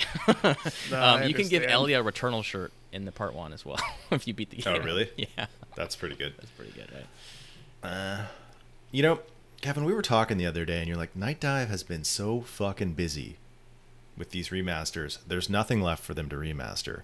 And then last night, I tried to play Baldur's Gate 1, Baldur's Gate 2, uh, Planescape Torment, and uh, something else. And I was like, nope, there's a lot of games left for them to do. But Dark Forces. what have they been Jedi Knight. remastering? Yeah, yeah. No, I, I think they've got their work cut out for them. Uh, so they remastered two games. Uh, let's talk about Rise of the Triad first. Uh, the, I I am really liking this right now. By the way, I'm playing it a lot. Um, they remastered Rise of the Triad, which is uh, Tom Hall's uh, not Wolfenstein sequel, but it is also. It's Mhm. basically Wolfenstein. Cruise Oh. ship Nazis. That's what they look like, right? yeah, they look, they look funny. They're, they're, they're- I, I, uh, yeah. So if, if does anyone even does, does anyone know what Rise of the Triad is? Does anyone else play it? I, I know Aaron and I played it because Aaron got the demo back when I was a kid and I played it with him. But did Mike or Orrin, are you guys aware of Rise of the Triad? Oh yeah, I played it when it came out. Okay, Mm-hmm. okay. I am Orrin? not aware of it, but it looks cool. I like the uh, Orrin? look of it. Let me give you the pitch that somebody gave me at church when I was 12 about this game. Was this is a game that when you shoot people, they beg for their life and say, "Please don't shoot me," and then if you turn your back to them, they shoot you. I know exactly who this person is that you're referring to. That's so funny. I just remember the eyeball like The eyeball like, on the s- screen. sliding down the screen. That was that was a great touch. Ludicrous gibs. Just blood So- and guts everywhere. the the quick backstory of Rise of the Triad, uh, Tom Hall, one of the developers from id, was had the Doom Bible and he had all these visions for Doom. So he was working on Doom, but apparently a lot of other people at id didn't like some of his ideas, so they kept some of them, but they didn't keep other ones. So he got Cough, kind of cough, John, John. Carmack. John Carmack and John Romero apparently. Apparently, John Romero said that he didn't want to have the main character um, be someone who sucks because he dies in the beginning of the chapter. So they made Doom Guy like a total badass. But um, I guess that there were some internal problems, and uh, Tom Hall went off to make uh, Wolfenstein successor, which is called Wolfenstein 2: Rise of the Triad. But then I guess id Software pulled the plug on on the licensing for it. So then he had to re redo the game to just be called Rise the Triad. But if you look at it, it's the most World War II ass game ever. Ever- You got MP40s; they look like total. I mean, it's not World War II So in they look literal like Nazis sense. on on the Love Boat. Like that's what they look like to me. Yeah, but they, I mean, their outfits look very Nazi influenced, Mm-hmm. don't they? But also cruise ship captain influenced. Like it's a little bit of both. Yeah, it's, I could. it's, it's the nexus see of both that. worlds. they look like dorks. A lot of them just look Yeah. like total dorks. But anyways, the game is is is totally a, uh retro FPS. However, this is the clincher. I think this is the important Yes, piece for everyone. clinch is it. that it is not on the Doom lineage. It's not influenced by Doom. It doesn't. Doom Engine. It's Doom Engine. It's not well, Doom it's Engine. Wolfenstein Engine. Is what it is. Yes. Um, but the view bob is the exact same as Doom, which must be this, that it's the Wolfenstein. I don't know, but it doesn't play like Doom. There's no shotgun. There's there's very little projectile moving or dodging. Um, enemies have hit scan weapons. Much more of the Wolfenstein lineage, but it's such a quirky, ridiculous game, and it's the, the level design is so out there. Aaron uh, Allison has this this this talk. this this this the, you you expressed this and I had the same thing. You have dreams about these weird doom like levels of just like these abstract architecture that's just totally chaos. And this game is like the most of that of all of them. Like there's the triad is one of the most surreal looking games. Every time i play it i'm like god this game is just so trippy looking.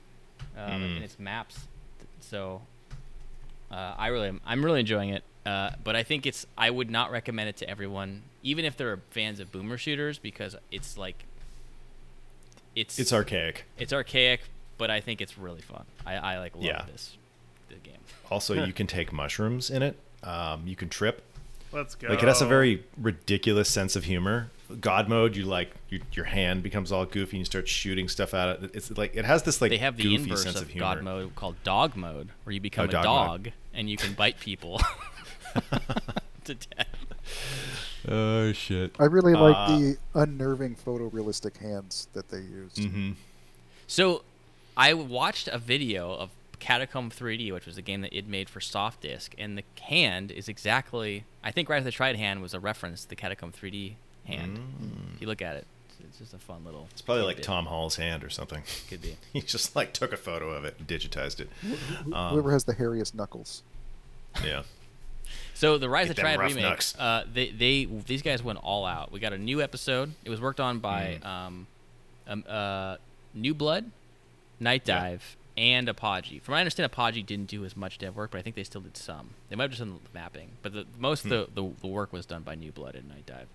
Um, so they have the original. They have the shareware episode, which is great. I played that recently. I love it. They have the retail package, Dark War, which I'm playing right through right now, which is also good. There's Extreme ROTT, which is completely ridiculous. Like it's like honestly, it's ahead of its time. It's like basically levels that were just made to kill you in really goofy ways. It's like the precursor to Mario Maker or wacky modern maps. But like this was made by the developers. There's just tons of really ridiculous stuff in Extreme ROTT. You should go look at a playthrough of it sometime. It's totally bananas. Hmm. I'm playing through that right now as well.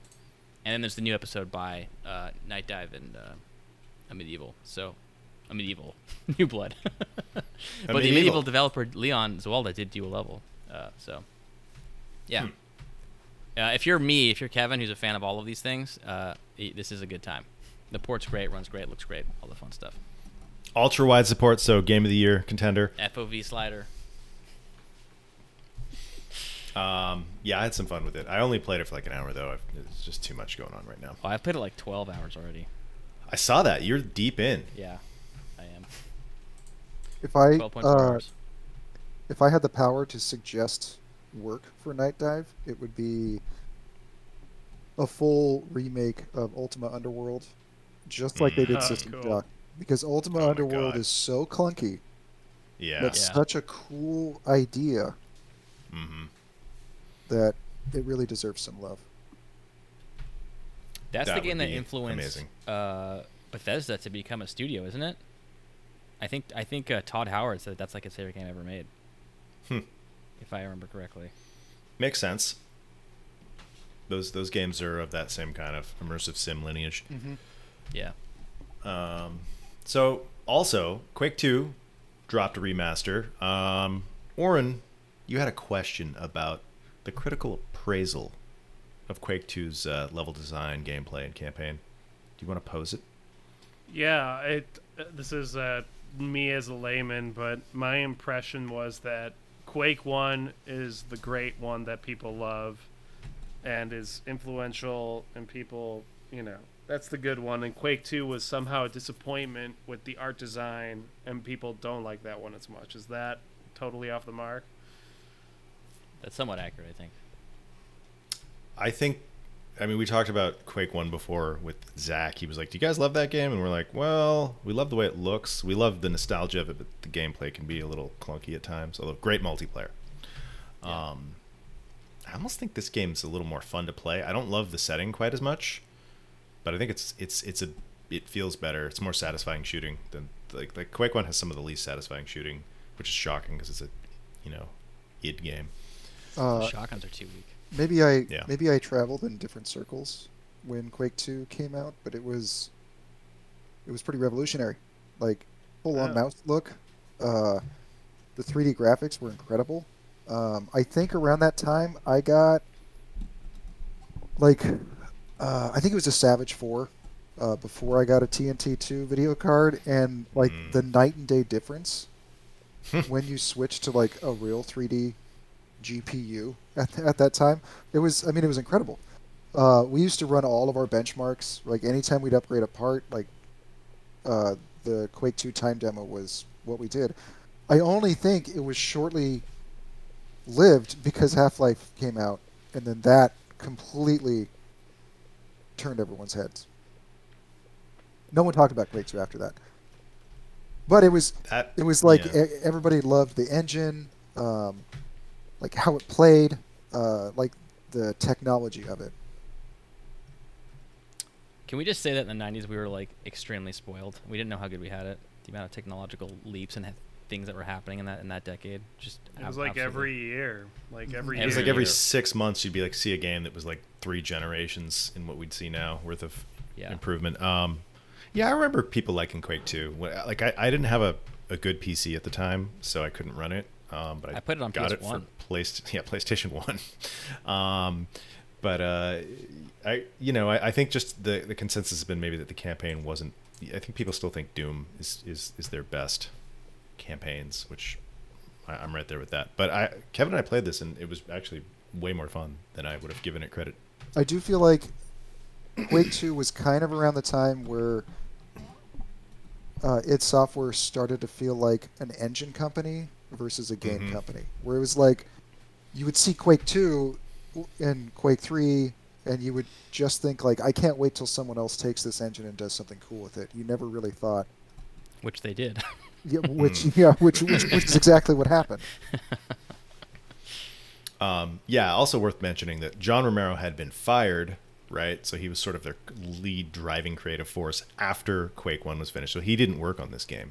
So it was just John Carmack and the rest of the people there. But but John Romero, the, the driving creative force, uh, was, was gone. So different team.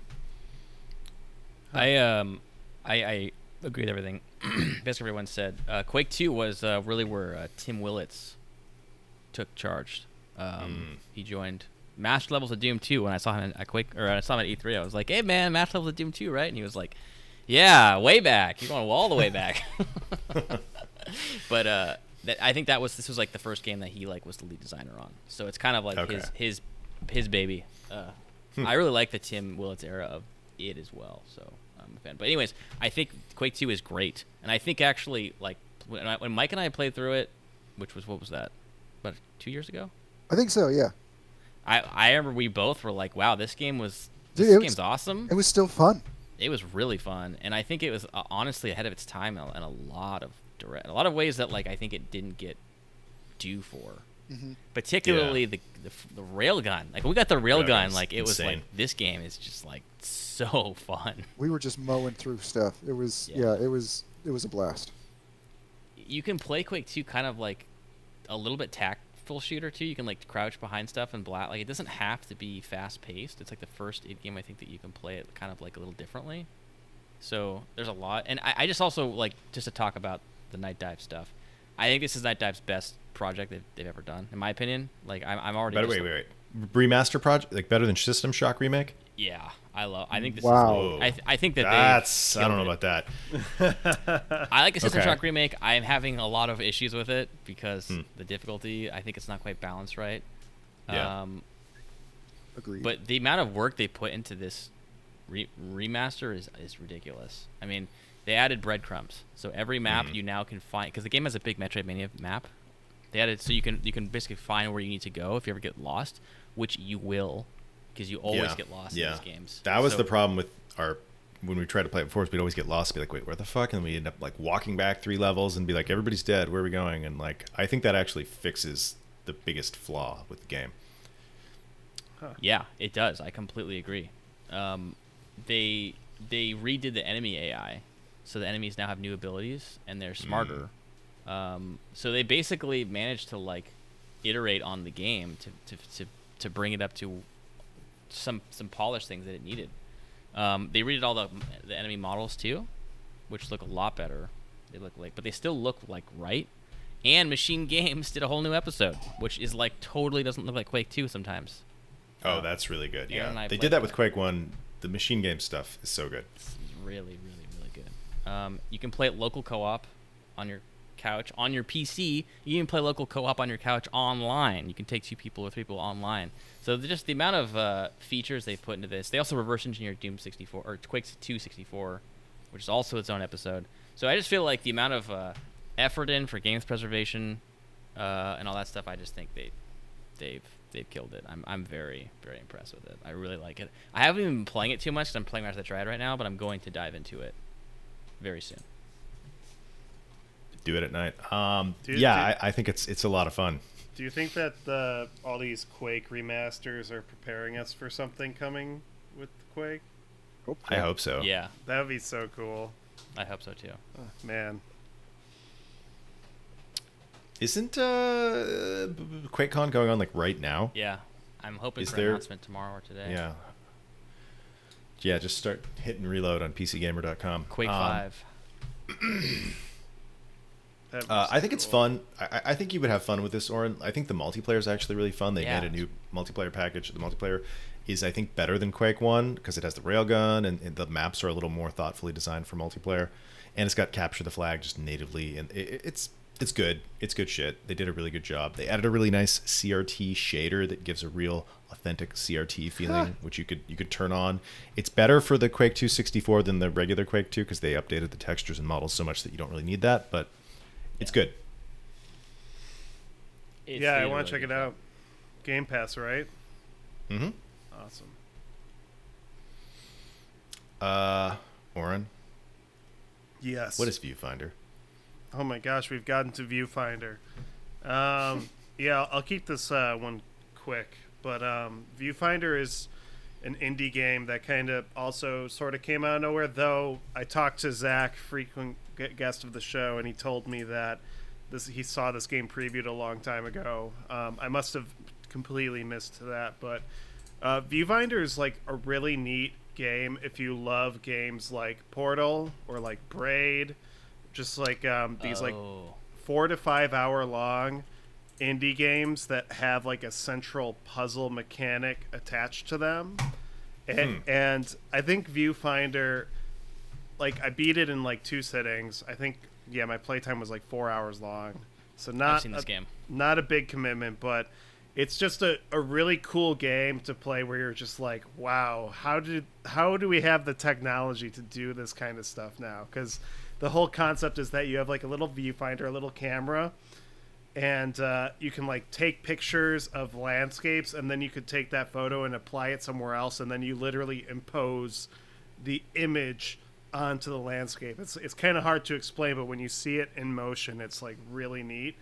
And um, it, and it, it's just it's just a really cool puzzle game. I don't think it has um, the story of Portal or the story of Braid, so it's not quite at that level with the story. But I think it makes up for it with like really cool puzzles that are kind of thrilling to solve. Um, so I highly recommend Viewfinder. It's in, in a year that's full of like 100 hour games that are really hard to like drop everything to play this is like a great two sitting game that i recommend to pretty much anyone it's just a cool game The Cool. uh, it looks good. Can you can you view find anything, or is it only specific objects? you can take pictures of anything in the And it will print it out in 3D space. You can explore it. yeah like Oh, it- that's it's, impressive technology. it's like really honestly it's worth playing just for the technology like i, I was i was really blown away with it like you could take like a barcode like you can find a barcode and then you impose it on the landscape and then you can like walk through the barcode and find stuff. It's so weird but it's so cool that they're able to pull this off and it's like so seamless. There's no load times. Um, it's it's a really it's kind of like playing through portal for the first time back in 2007 and you're like whoa i could do this? That's crazy. It's like the same kind of feeling. Like wow this is so cool that i'm doing this It, You played it on PS5. i played it on ps5 but it's also on pc not on xbox i believe. Ooh. so but yeah definitely definitely gonna be in my top 10 like it's a really cool game. Like I- i'd put it in my top 10 over dredge which i also liked.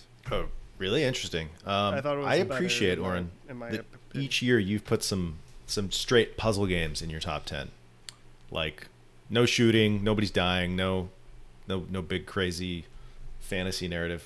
It's- This is this is this is showing signs of uh, breath. You know.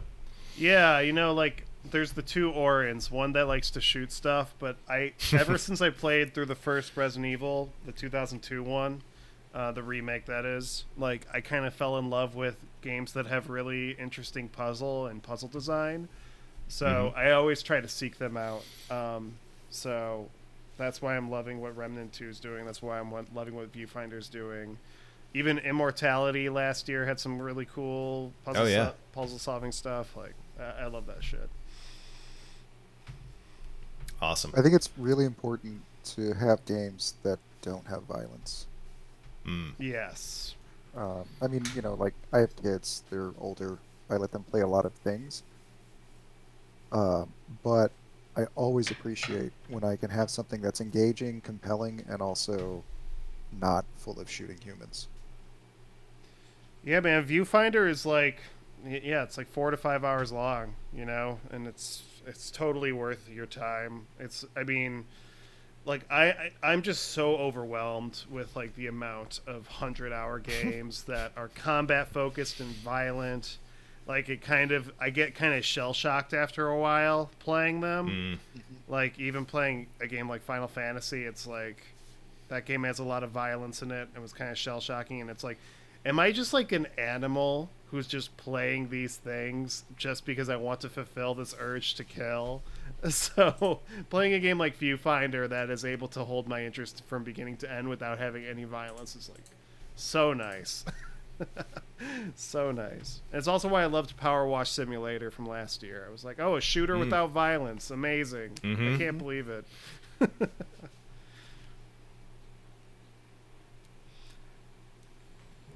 Viewfinder. All right. Play it. Viewfinder sounds rad. I think I'm probably gonna check it out. Um, play it played well with a controller, right? I mean, it seems like it would because you're just like aiming and taking pictures. Yeah, I mean, the only flaw with the game is that I just thought the story was hinting at being more interesting than it actually was.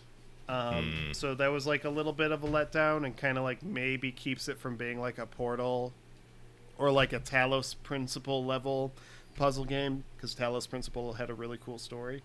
Um, Yeah. But I think, again, the gameplay, it's worth it just for the gameplay. It's amazing. All right. That's awesome. Can you guys believe that we made it through all of these games that we had on here? It was quite the list.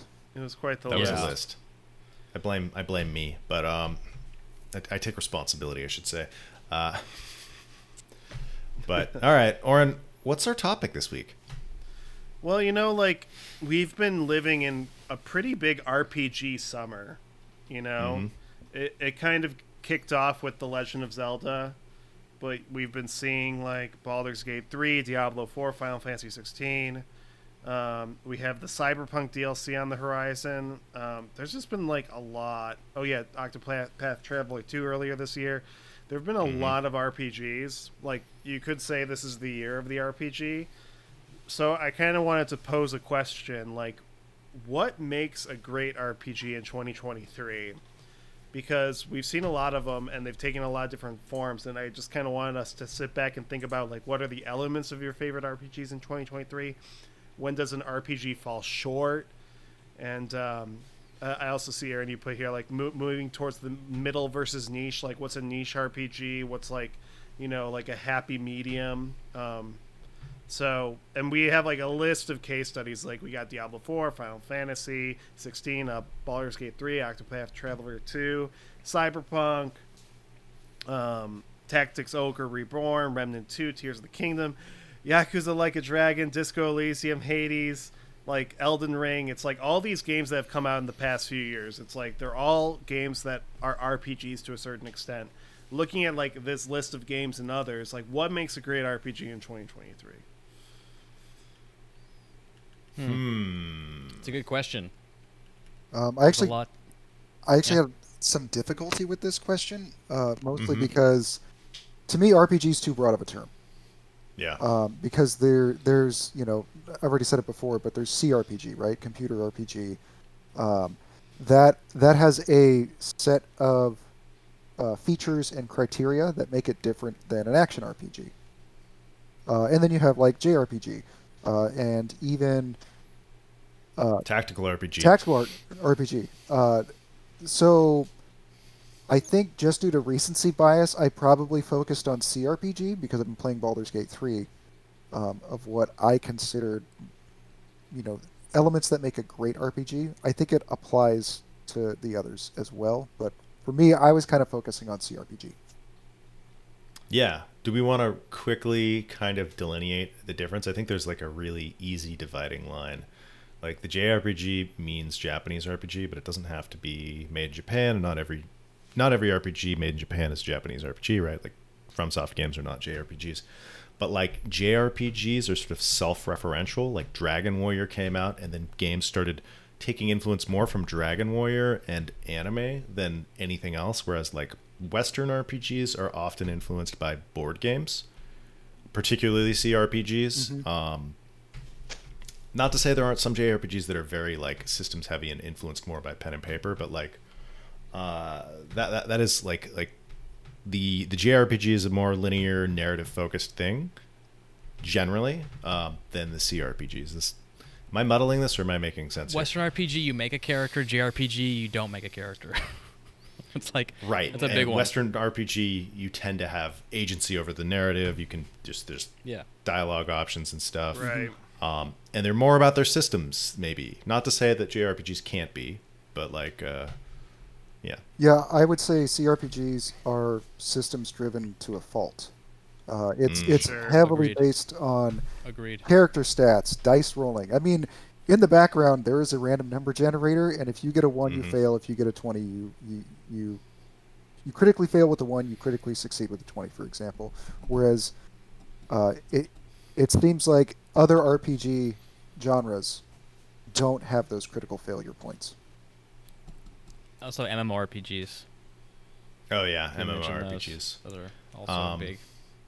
But like, let's quickly tear apart the difference between like an action RPG and like a CRPG, or even like like an action RPG. Some amount of player skill Yeah. determines outcomes. Yeah, Yeah. absolutely. presumably. Um, Yeah. Whereas you know a CRPG, like your skill is is strategic thinking, tactical planning, but not like timing or, or reflexes. Right. It's not it's not how fast you can click. It's really about the preparation and using the the the stats your characters have to your advantage. Whereas an action RPG, for example, in Dark Souls, you can you can play the whole thing and beat it as Soul Level One, right? hmm Uh, I think it's funny. I, I've been playing Street Fighter Six like crazy, and I can just like see the lineage of like action games coming from. Honestly, I think Street Fighter, Capcom, like it's the, the, I think the the like whiff, punish, hit, not Mhm. hit, like all Mhm. of that is so essential to what makes action, at least FromSoft action RPGs. Maybe not Diablo because it doesn't really seem like that's what those games are about, but uh, and the thing is, is like ARPG and like action RPG like Diablo and FromSoft games couldn't be more different. Like they're not Right. even remotely similar. So like it's I don't know. The thing with RPGs is, is tricky. Is like I've actually spent more time playing RPGs than any video game genre. Like if I was to Mhm. count all of my RPG time, MMO and FromSoft, pff, that blows everything out of the water, like by Yeah. miles. So it's it's a really a it's a big t- topic to uh, to talk about, but I'm excited to, to talk about it. Well, like, what? How, how about this? Maybe before we even say like what our elements of our favorite RPGs are, like, what about like, you know, because I feel like it's easier for me to identify what I don't like about an RPG, and I think it's partly because it's like fresh in my mind. uh, Final Fantasy 16. Um, I think Final Fantasy 16 it has a lot of elements that I went like when an RPG falls short for me. And I think with Final Fantasy 16 it's just that the game is like 60 to 70 hours long and I never really felt after a certain point like I was improving my playstyle and like I could just kind of do the same thing and spam the same attacks over and over again and I still like would just never die. And I and and it's like after doing that, like it, that's fine for like 10 to 20 hours, but once you get to like the 50, 60 hour mark, the gameplay isn't evolving. And and on top of that like the story's momentum has like completely plateaued. Like i just feel like it's becoming and then storytelling. I'm not really engaging with the story anymore. Like when there's no escalation in the storytelling or the gameplay that's when an rpg falls short for me Hmm. Yeah. Uh, I I think um, I think with Final Fantasy 16, it really didn't need to be an RPG, and it's worth pointing out, obviously, that categories are porous and fungible and, and, and loose and can be interpreted in different ways. So we're just trying to talk about what people generally mean when they mean these things, and not be like you know the dictionary. But um, I don't know that Final Fantasy 16 benefited in any way from being an RPG, and I think that's true of a lot of games these days. Um, because like so many games have RPG mechanics. Call of Duty has RPG mechanics, right? You, you level up and you get gear and you can unlock stuff. And um, I, I kind of wish think these things could be a little little less uh, or a little more discreet. I guess like I, I don't need RPG mechanics and everything. I think Final Fantasy 16 would have been super effective had it just been a character action game with the same story, but condensed and more focused. Yeah, I just think it's. Uh, I, I just think I think like an RPG, I just need like, for me to engage with an RPG from beginning to end, it just needs to like. Elden Ring is a great example. Like I felt like I was constantly improving my character and play style for like the hundred or so, hours I was playing it, and I think that kind of meaningful progression really keeps me invested in an RPG. But when it when I didn't feel that with Final Fantasy 16, it really hurt the momentum of that game. Hmm. That's that's how I feel about Ubisoft games, where Yes. where you're leveling, but it doesn't matter, and there's no Yeah. there's no point to it. Uh, and I think that is something that does make a great RPG is when your your your progression matters. Yeah, I agree. I think for me, the thing that I mean, I always complain about it is just the like the, the loot focus, loot obsession, loot progression. Like if the game is about that, that's when it doesn't work for me. Like if that if that's in the game and it doesn't impact the gameplay in a negative way, which is rare for action games, I don't like it. I think it worked in WoW, right? I thought it worked really well in WoW. It works Um, in turn-based games really well because you're not Yeah. because the only thing that's determining how much better you you perform is your loot and your your stats. Yeah. Yeah. But when you have a real time combat focus, it, it can, but it's not always the case because like it works great in front games. Um, I think for me, like I does I, it though? Let's talk about that in a minute. Absolutely. okay, I'm, and I would love to have the conversation. Yes. Um, I guess I was thinking about for me like things that that really work well for me in RPGs are like meaningful decisions, Mhm. um, lovable characters, systems that benefit or enhance my gameplay, and also great music. That's like Yeah. the, the Great good music. music is like such an important part I think of RPGs. Like I always thought JRPGs that was like a pillar of JRPGs, but it's actually not just JRPGs. It's just an RPG thing. I think the the music needs to really enrapture you in the universe. Mm-hmm. So Yeah, Uh, that was that was a big problem with Final Fantasy 16 for me was the music, believe it or not, because the music is great, but they kept playing the same music for like every boss fight, and I was Ah. like, why are you playing the same fucking track for every boss fight? I like couldn't take it. But anyway, sorry. Side note. Hmm. Uh, I'm just going to run through my list because it was it was fairly close to what Kevin had just said, and I think it it it uh it bears repeating. Uh, so for me, like some great elements of an RPG is agency, right? Like you have control over the story, you have control over your character, you have control over your actions. Um, choices matter, like they actually matter. Um, as in, you can get a different ending, you can piss people off, you can n- not even expose yourself to an entire story branch. Um, deep systems that interact, and I think we talked a lot about like what Baldur's Gate 3 does, like how you can play with the environment, push people off ledges. But I also think FromSoft, and to me, Bloodborne is probably the best example of very consistent uh, systems and mechanics. Like, for example, serrated edge versus a, a blunt weapon, um, fire, you know, versus hairy monsters, electricity versus aliens. You know, it's just it, it has all of these awesome.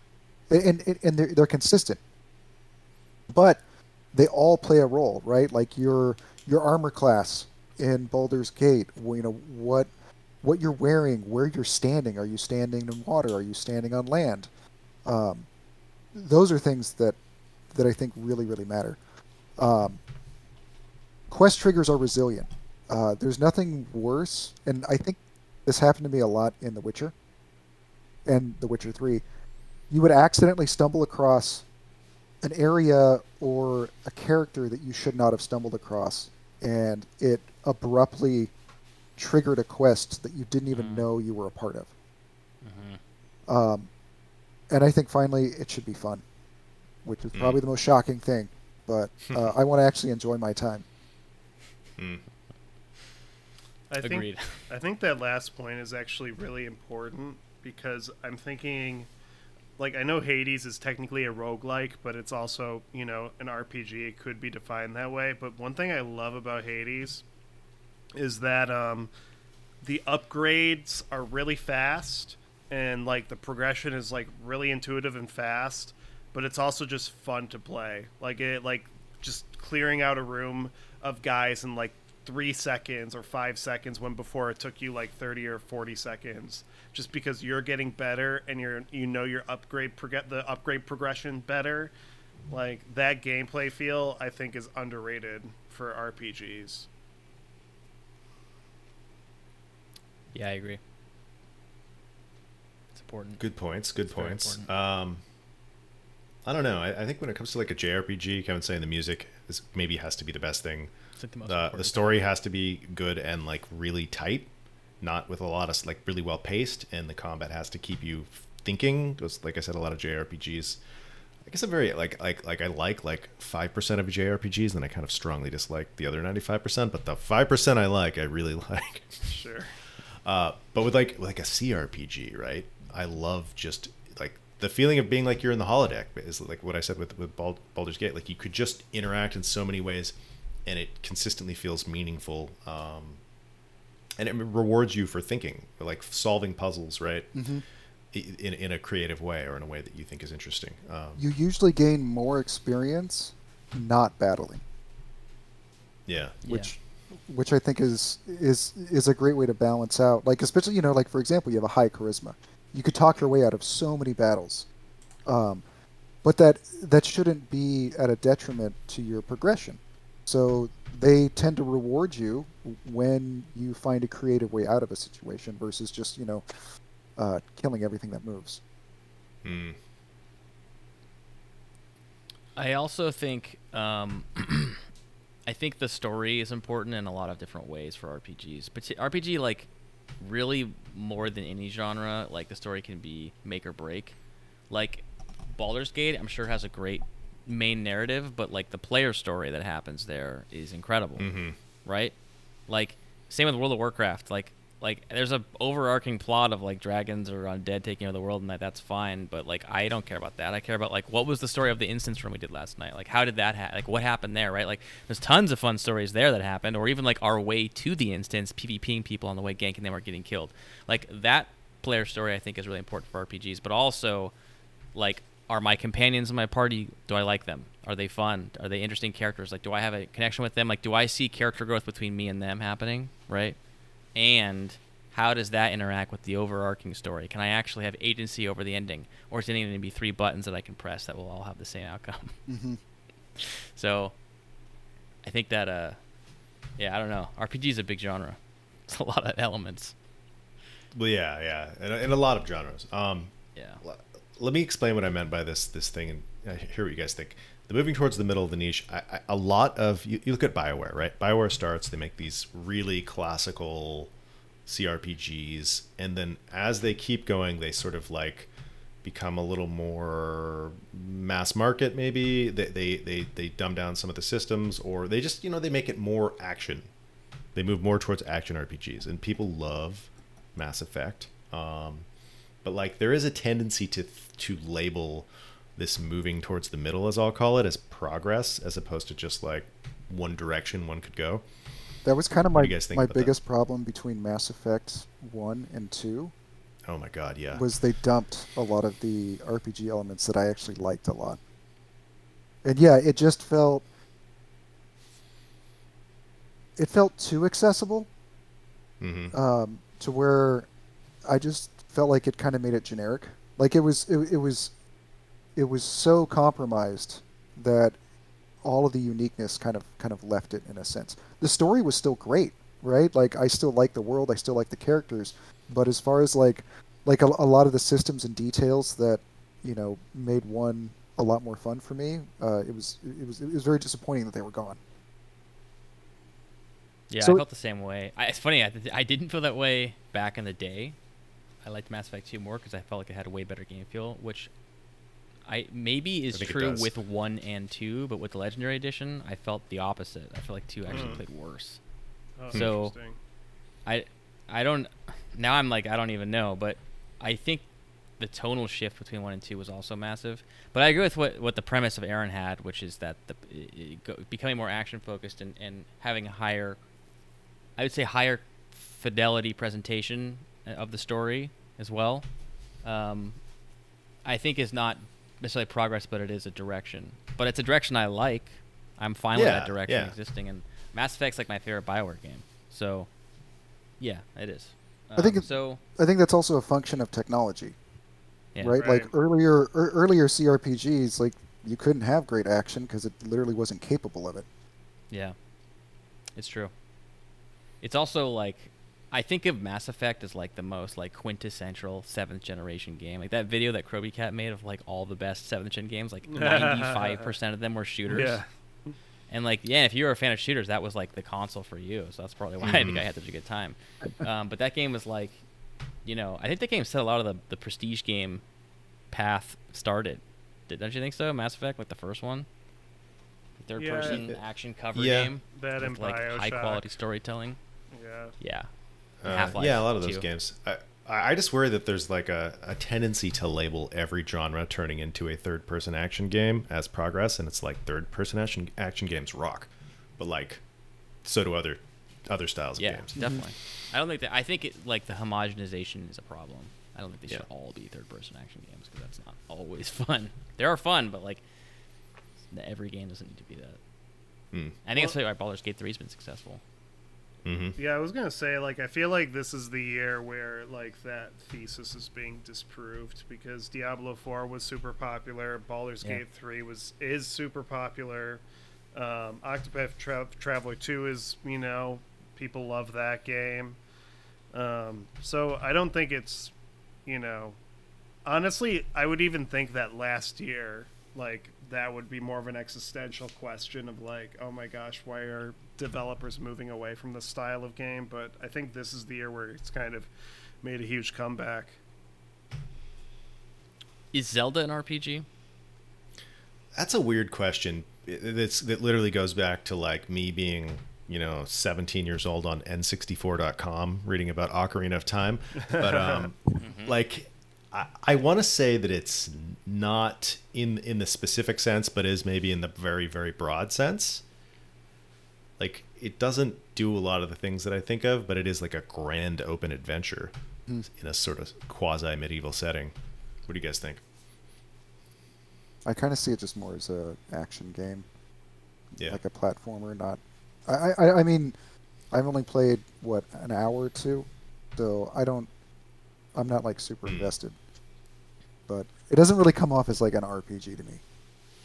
Yeah. It's probably more of an RPG than Final Fantasy 16. So, Maybe.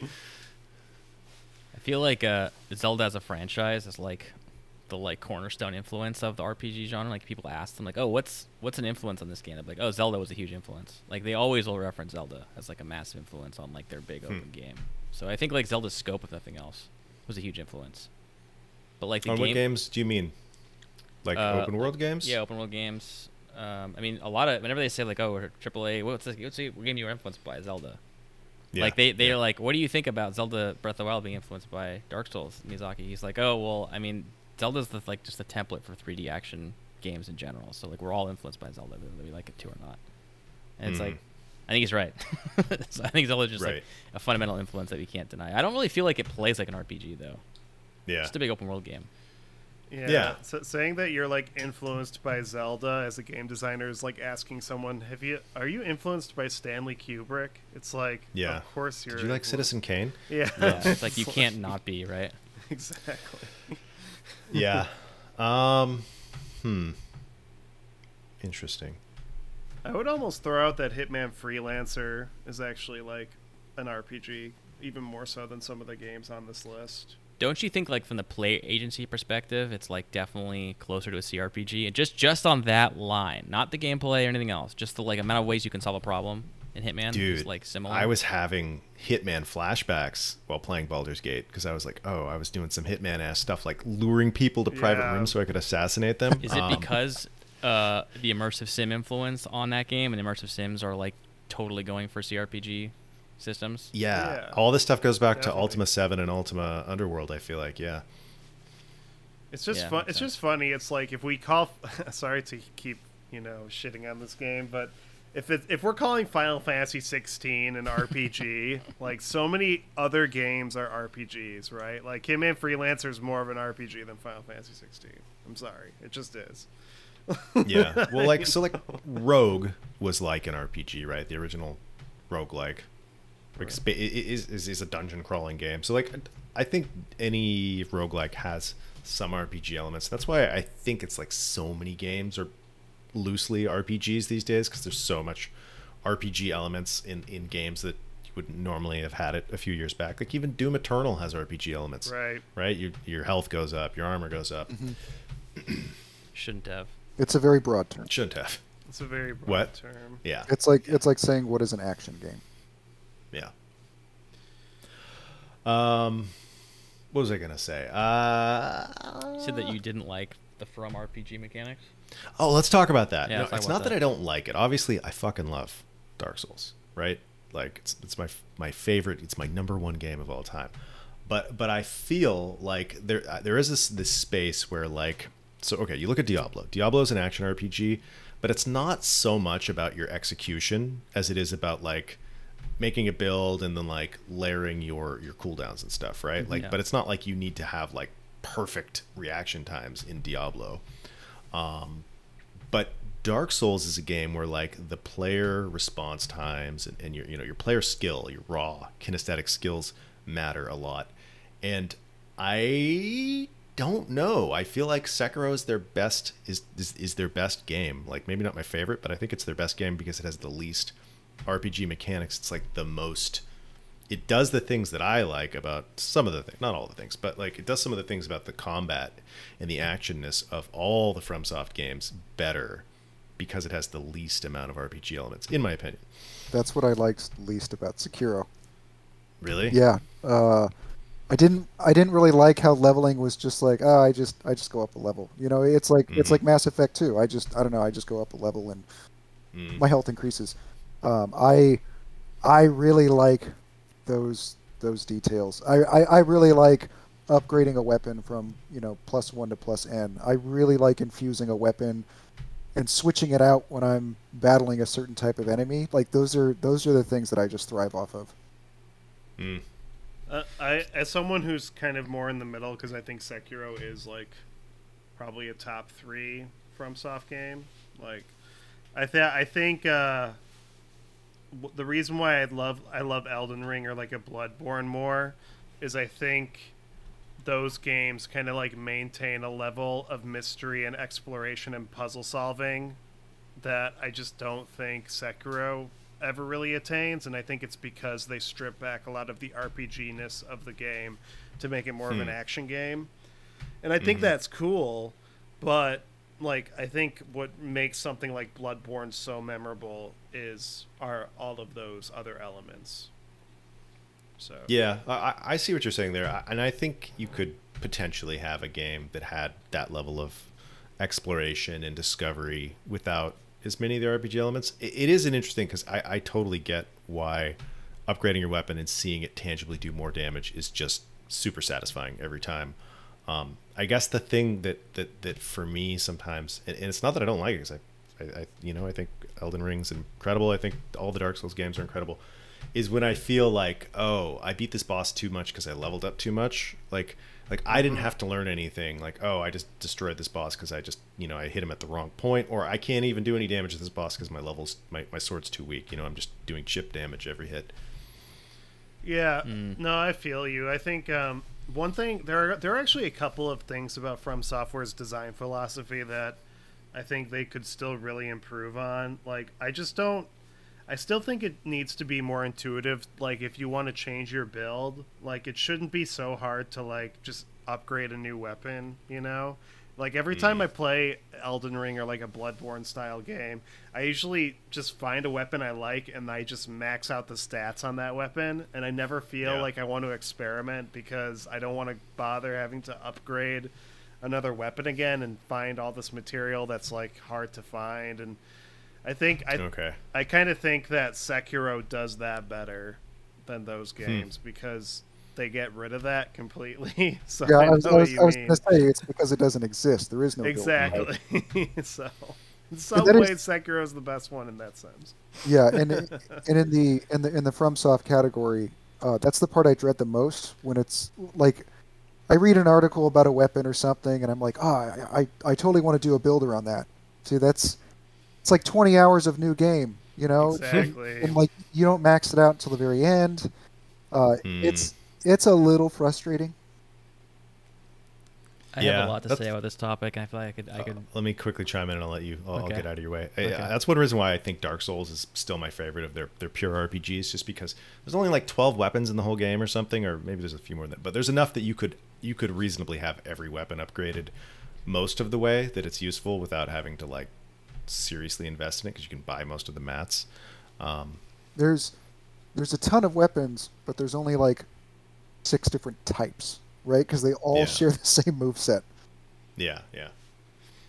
I just hate the feeling of like finding a weapon and then just being like like you spend a lot of time in a from software game trying to find like a new weapon or like discover a new secret and then you just look at it and you're like I'm never going to use that weapon, you know? I feel like that happens to me all the time. Or like Elden Ring I think is maybe the worst culprit. Like Elden Ring there's like so many items I'll pick up in that game and I'll just be like, well, I guess I'll just sell them to the merchant cuz I'm never going to use them. I never Hmm. crafted once. yeah. Oh, I crafted so much in that game, Oh. but yeah, I, I can see never- that- I it- never There's so much stuff; it's fatiguing. And then like the uh, the uh, disappointment when you fully upgrade a weapon that you thought was going to be cool, and it's just it doesn't work out. Like like either the timing is bad, or the damage output is like not as high as something else, and you just feel like Yeah. blue. Or No. the patch notes roll unfavorably. Right. So I've played a lot of Elden Ring, as so as Mike has, obviously, and I spent a lot of time doing builds and just nerding Mhm. out on the RPG systems of this game. hmm And now, 500 hours in, I'm still learning more about it. I have to say, the RPG mechanics of Elden Ring in particular are so in depth that I'm blown away still. I- Mhm. so I'm doing level one playthrough right now. I'm not trying to brag. I'm like, oh, I'm so good. But I'm doing level one playthrough right now, and I realized that there's a talisman that reduces the amount of damage you take by 30%. So it allows you to not get one shot by enemies. I would never wow. use that normally, but because my character's level one, he has less health. It makes it so I can always have that running because I get hit once and one drink gets me back to full health every time. So like the way that you can pl- like build in Elden Ring is just bananas. It's insane. So if you use that talisman with a talisman that makes it so you take more damage, the enemies will hit you harder, thus making that initial hit do less damage. because it's a flat 30% Oh, wow. negation, right? So if you have Mhm. low HP, the less the harder they hit you, the better. So as someone who spends time thinking these things through and playing Hmm. these things, the game's systems are so awesome and, and rewarding for me that to me the systems are beneficial. Like I think that the systems benefit the action gameplay Mhm. in in a way that I think no one other developer on the planet has been able to replicate. That from Hmm. I, I think that from is that a, is that a, it's their, their designers are just seriously skilled, um, because the fact that they're able to balance it and make that work and have like what how many freaking weapons like a hundred weapons, like I'm I, I'm still discovering more and more. So I think that Sekiro is like the best action game. And then I think that the Souls and Elden Ring are the best action RPGs. I think That's they've man- fair. they've managed to to, to, to, to, to kind of hit hard in both sides. I don't think one is necessarily better. I think Sekiro's final boss is like maybe the peak of from s- gameplay. Mhm. I think probably of all. Isshin, Like yeah. that, Isshin is just like maybe the most captivating fight I've ever done in a video game. Yeah. Uh, No, you guys make good points. So you've persuaded me. FromSoft has earned their the the, the RPG elements add something. I, I can I get to I, I can get very myopic and overlook it when I'm just like, but Sekiro, I just have it was just such a pure internal level up. Um, but there is a lot of ways to play Elden Ring, and that's that's really it's good. It's crazy.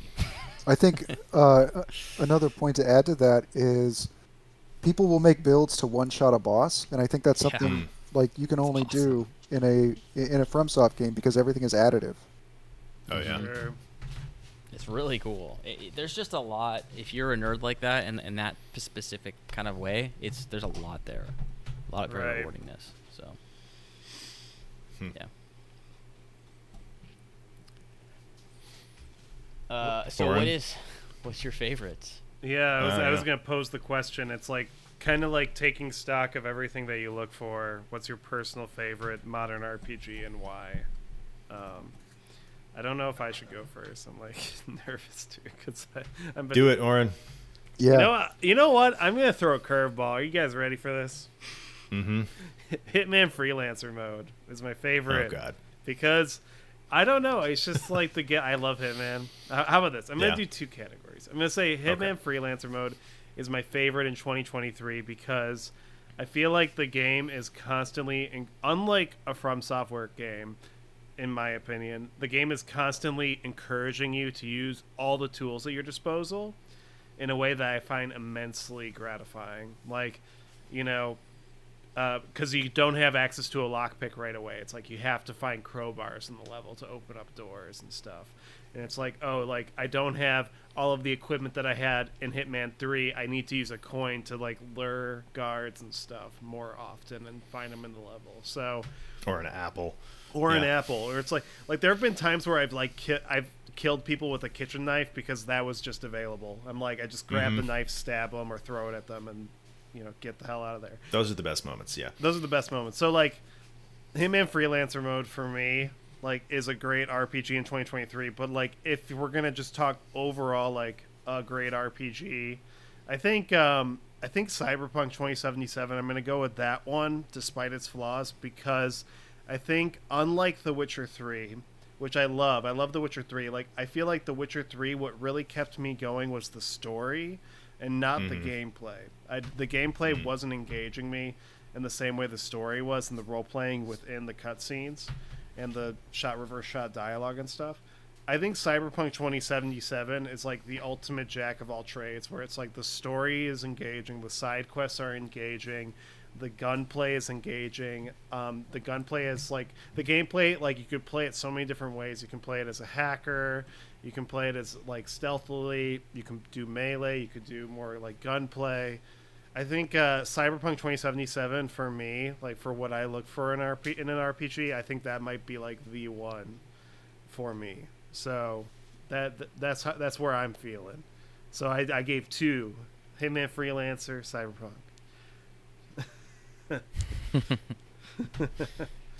Uh, right. since, since I was just talking about it, I'm just gonna throw mine. Elden Ring has got to be mine. Like Elden Ring is my favorite RPG I've ever played. Uh, it's hard to top that game, and it still keeps on giving, and I'm gonna keep on playing it. so I, I was Yeah. gonna choose Elden Ring, but I feel like it was just like everyone's gonna choose Elden Ring. Though the I systems are just too in depth for me to not pick that one. Like that just has to be. I've just been. It's just. Yeah. Mm. It's just. There's a Uh, just, just do it, Kevin. Just do it. I had to do it. I'm gonna uh, I'm gonna abuse my guest privileges here, Mm. and I'm gonna name three. Do it. Uh, Yeah, I, like did, I did too. So because- Can I do two? No, you're done. Your turn's I over. No, would do two if I could do two. There's no. I would no do 10. Go back. No, no. This isn't. This isn't Tactics Ogre. We can't replay your No, turn. you see, this is agency right here. I just I just redefined the rules. Mm-hmm. Uh, be, because RPG is too broad for me. Um, I'm Good- so. sorry. Let me let me say Elden Ring and then throw it out Mhm. right away, uh, Mm. because I don't want this to be the Elden Ring show, right? Like I don't. I, I mean, yeah, of course it's Elden Ring. I've played 500 plus hours. I'm gonna I'm gonna leave this podcast and I'll probably play it for like 10 minutes just because you can hop in and out. I love it. So aside from that, uh, I'm gonna say my favorite action RPG, Cyberpunk 2077. Uh, I have lauded over this. Um, I I am clearly a fan. I love the world. I'm reading a, a book uh, that just came out, uh, Cyberpunk No Coincidence, uh, by one of the writers, uh, and it's great. So yeah, there's it, it. It checks off a lot of boxes to me, right? Leveling matters. You can play how you want to play. There's a lot of agency. You can affect the story. You can choose your your your different endings, and it's not just at the end where you press a button. You can save lives. You could let people die. There's just there's so much there, and there's a lot of things that feel good. The shooting feels good. The melee feels good. Uh, hacking, I love hacking in combat. It's one of my favorite things. Just tossing a grenade in a crowd is, is great. Um, yeah. Can I say one thing about Cyberpunk? Yes. One other thing about Cyberpunk that I feel like has never been true for RPGs for me. It's the only RPG that I've played where I didn't feel like it was too long. Like I put like Mm. 70, 80 hours into it and by the time I got to the end credits I was like that was like the perfect length. Usually an RPG is just too fucking long Yeah. for me. Cyberpunk was not. so, Yeah. And, and there's, I like brain dances. I like how they pace a lot of the missions. There's not always a violent mission. Sometimes it's just a conversation with somebody. Sometimes you have really deep, meaningful, you know, philosophical discussions with somebody, and it makes you feel good at the end or bad. So that's my favorite action RPG. Uh, my third one is my favorite modern uh, CRPG, and that's Disco Elysium. hell Mm. yeah. Baldur's Gate 3 might, you know, edge that one out. We'll see. But to me, Disco Elysium is just a complete polished package. Uh, I still listen to the soundtrack when I work, just because it's it's beautiful to me. Um, I like, you know, it, it, almost brings back that like Sierra adventure of like how many different ways you can kill yourself just by accident. like, there's a thing where you could read your notebook too long, and you decide to quit, and then that's the that's the end of the game, and you can do that within the first you know 20 minutes. Uh, Hmm. Or you can hang yourself with your tie. Um, but it also does like the whole randomness and dice failure. I I think better. Um, and one of the things that I forgot to mention is like where an RPG falls short is um, save scumming. Yeah. I never felt I had to save. Sc- Well, I know I've never felt I had to save scum in, in a FromSoft game, right? You can't. Uh, You can't. you can technically, but Well, if you copy Oh. your yeah. yeah, Okay, that's a lot of work. it is. Uh, but we're smart people here. Um, There's Speak for yourself. there's there's tools for automation. Um, but Disco Elysium, I never felt like I had to save scum because the outcome, whether you failed or succeeded, was still progressing. Same with From. You're right. Mm-hmm. Yeah. So, those are my three. Okay. D- Disco Uh, Elysium could have been my pick. That is a really good game. I love Disco Elysium. What a world! give that the, another write- chance. the writing is so good. Ugh, Yeah, like- nuts. uh, I think it is. You know, I don't know. I don't want to sound stupid, but like it's. It is a leap of faith to create an entirely new world, and to trust your player to be invested in its alternate history. Like, there's nothing borrowed from that game, really. Right? I, I mean, yeah, there there are like real history elements that are borrowed, but it's like Dungeons and Dragons is clearly Tolkien, okay, and it's like that's just like fantasy has the same classes, the fame, the the, the same tropes, um, but to me, Disco Elysium like really really stepped out, made its own world, and then made its own lore, its own humor, its own you know sadness, its you know own, happiness, its own technology, um, and I think that was like a really bold choice. It feels like a world that's just like kind of like bound together with like this theme of it just being completely broken. You know what I mean? Like everything feels broken about it. Like the unions feel broken. Like the the corporations. Like the the char- main character. Like there's something like that I, that really spoke to me about that. And um, it's a really good game. I, I, I kind of want to play it a second time at some point. All right. Uh, I'll try to go quick. I, I do want to say first and foremost, I said this in the Discord, but what a what a time to be alive when Elden Ring, Legend of Zelda, and Baldur's Gate three come out within a two year period. It's like three like just games that elevate that type of like huge, vast, open game in a way that, that I don't think other games have. So that's awesome. Um, I'm gonna say my favorite. I'm gonna I'm gonna I'm gonna do two. Uh, one, uh, this is a tactical JRPG. I think it's really good. It's really deep systems. Uh, Tactics Ogre, predecessor to Final Fantasy Tactics, really incredible game. Came out. It's, it's technically it's a Super Nintendo game, so it's not a not a recent game. But they had a complete remake of it last year. It, it made my top ten list. Um, I still play it regularly on Switch. I really like it. It's available on everything. Um, it has a great story and just some of the most satisfying tactical bat- battles. The one thing I will say about like a Baldur's Gate 3, sometimes the environment can be so detailed that you can be a little unclear about where you can move. This game has more simple, you know, uh, graphic style, which makes it much more clear. So it feels like just like a satisfying game of chess almost. Um, the other one, I, I don't know, man. Like honestly, I'm just gonna be a chump and say Baldur's Gate 3. I've already put like 20 plus hours into it, and it's like head and shoulders over anything I've played like particularly RPG wise in ages. Um, I really liked Cyberpunk, but I, I'm already like having a much better time than I think I ever did with Cyberpunk, and I think Cyberpunk's great. Never could get into The Witcher. Um, you know, I, I really like Divinity: Original Sin 2, but I don't know. Baldur's Gate is has impressed me so much. So Can I say one thing that Mm. a mini story that I think was just just just shows the like this developer intent of that game. Uh, I met so I have two party members, and then I got separated from them, and then I met one of them, and the other one didn't like the other one. There's a part of the game where I could rescue the other one, and uh, they were like, "You shouldn't, you shouldn't rescue them. You can't trust them." and uh, I was like, and I was like, "Okay, I'll just kill them." So I, it was like a dialogue option, like, "Oh, you can just let's just attack them." So I killed them, and they're just dead. And there's like that's a character who probably has thousands of lines of dialogue that they've probably built for this entire game that you can just kill, encouraged to kill by another NPC, and they're just Wait, dead. You killed Shadowheart. Not Shadowheart, Lae'zel. Uh, oh, okay, Shadowheart's like we can't trust her, and I was like, all right, Yeah, let's she's- just kill her, and then right. she and she's dead, and that's it. Her, Wow. she's just a corpse. You just loot her, and then she's gone. Like the, the whole game, she's just dead. I just Wow. I just feel like other other games, other developers wouldn't be so fast and loose with their characters and let you do that. Like that's not like a common thing. They usually, if they have a character they put time into, they like present the character. I know, I She- like, mean- they like continuously bug you to join your party. Like you can't avoid them. Like you have to wait till the end of Mass Effect to kill Ashley. Yeah.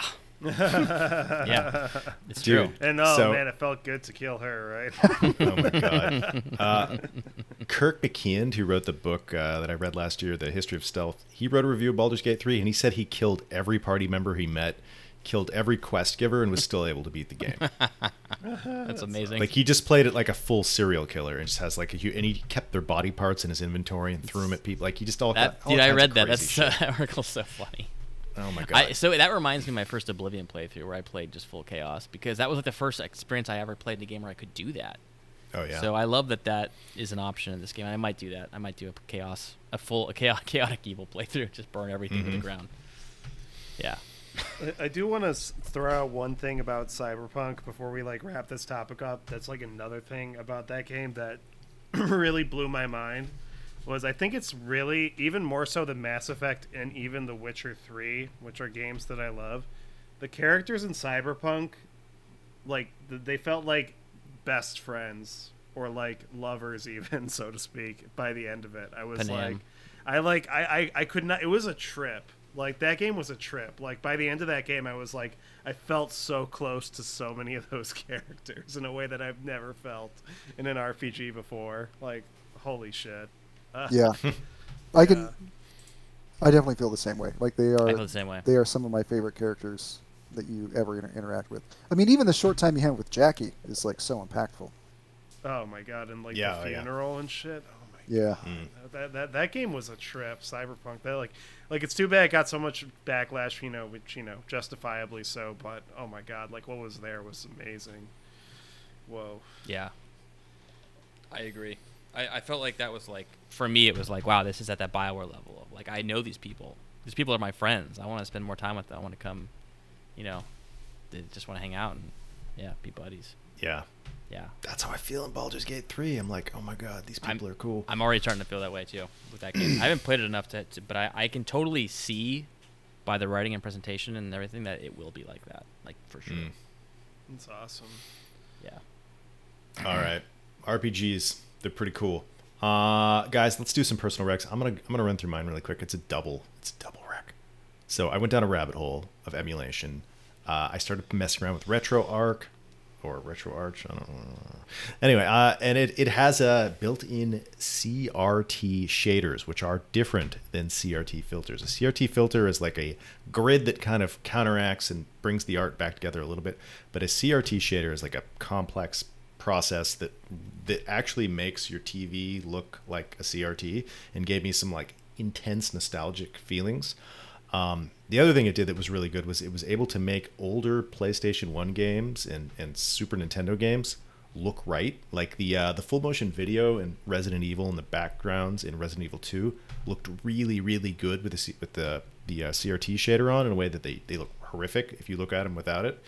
Um, so that was awesome. And then I started playing Xenogears again. Speaking of RPGs, one of my favorites, uh, and found a 21 part, 21 one to three hour long episode podcast doing a close read of the entire game. Uh, which is basically like a college course on Xenogears. These guys did a ton of research and understood, like, like read about all the philosophers and historical figures that influenced the game, and they read dev uh, interviews and stuff to, to understand the development. It was I don't know. I've listened to much much of that. It's by Resonant Arc.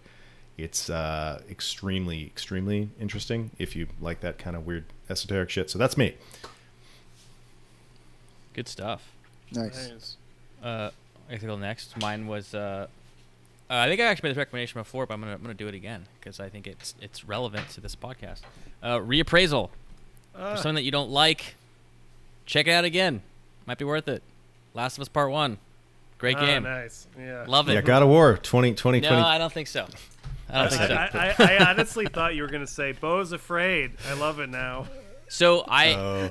I, I, I have been reappraising that in my brain a lot, and I, I, I think the, I think the beginning is incredible, and I think it shouldn't have had the last two acts. As really, I think it's too long, and yeah, but the beginning is incredible. I think it's, I think it's, it's worth seeing if you. It's just so long. That's why I can't recommend it. It's like it's three hours. It's a movie. Yeah. It's a Uh, movie, but it's a movie. But I, I enjoyed a lot of it. But I didn't enjoy all of it, and I, yeah, I don't know. What's the positive and negative reappraisal? Um, a positive reappraisal would be Last of Us Part One. Okay. A negative reappraisal would be Final Fantasy VIII. Yeah. that, that game sucks. ah, poor Final Fantasy VIII. Squall, such a bitch. that game sucks. Um. All right, Mike. Sorry, I should have let you go first. I was so eager to just get this out because it was too much. But That's okay. Uh, so mine is a book. It's called A Ah. Short Stay in Hell by Steven Peck, and it's about like 120 pages. I think you can you can read it relatively quickly, but uh, I like the premise because it's sort of the idea of what if hell wasn't eternal, mm, but it was so long that it's indistinguishable. Uh, and the whole thing, uh, I don't know if there's there's this, you know, uh, the Library of Babel, uh, where it has every Mhm. book ever written. That's where you are in hell, and you have to find a book that describes your life, and then you can leave hell. mm, Um, but obviously, there's more to it.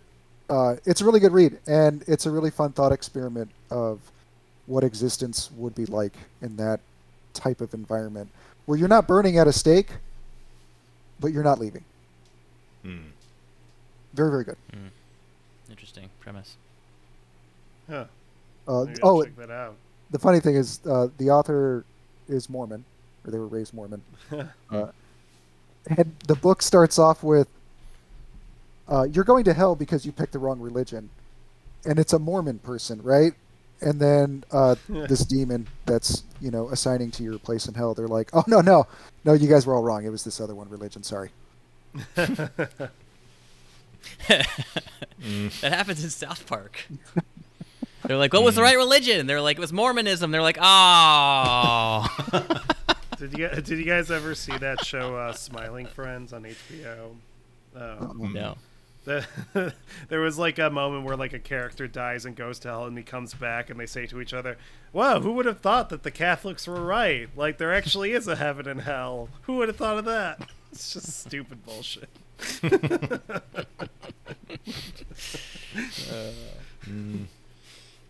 Well, uh, I guess I'll do my personal rec. Um, this uh, summer, I've really, you know, now that we're kind of like post COVID, so to speak, I've really been making an effort to go like music festivals and seeing stuff in the theaters and um, seeing, you know, doing all that stuff. I know not everyone has like, um, you know, the time or maybe even the money to do that stuff, but um, I know for me, as someone who has been in COVID brain for a really long time, it's this summer has been really important to me because I'm like, oh my gosh, I'm a human being actually going to these things and having a good time. So, um, you know, if you have the chance, like, go see a movie in a theater.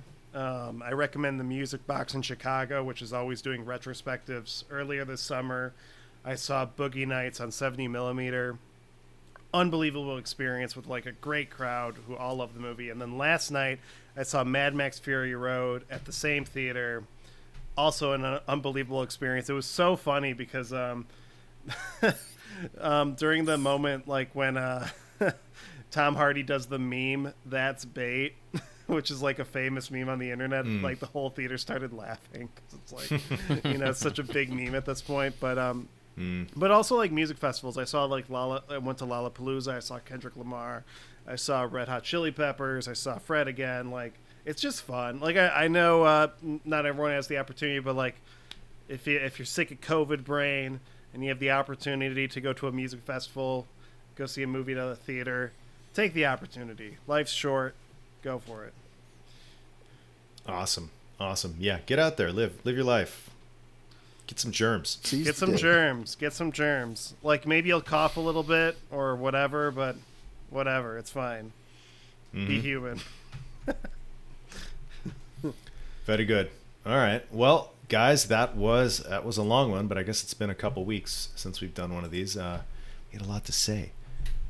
Uh, Yeah. Kevin played a lot of video games. I blame you, Kevin, for all I those games. Uh, Didn't it's even talk fault. about all of them. I can't believe Oh, Baldur's not- Gate 3 you- was a disappointment. That's such a, like a bad Yeah, game. what a What a disappointment. disappointment. Bad game. it doesn't have a penis slider. There's only one, one, well, two penis options. Um, it's a lot of games with penis options now. It's it's this is this is just becoming normal. Uh, I actually missed that part of the character creator. I don't know how, but Uh, I read it after Really? the fact. Oh, it's and- there. and It's I thought, there. Huh, It's there. I guess I Uh, guess that was play tested, and that's what people people wanted. Mm, They wanted that Conan level slider. yeah. Um, all right. Well, thanks for listening, Mike. Thanks for stopping by. Thank you. Good to have you. Fun as always. Uh, yeah. Orrin, Kevin, you guys, good to see you. And How many got it worse? Do we have this episode? I think we only got one or two. I, I, I added an extra just because I saw the counter. I think there was wanted it to two.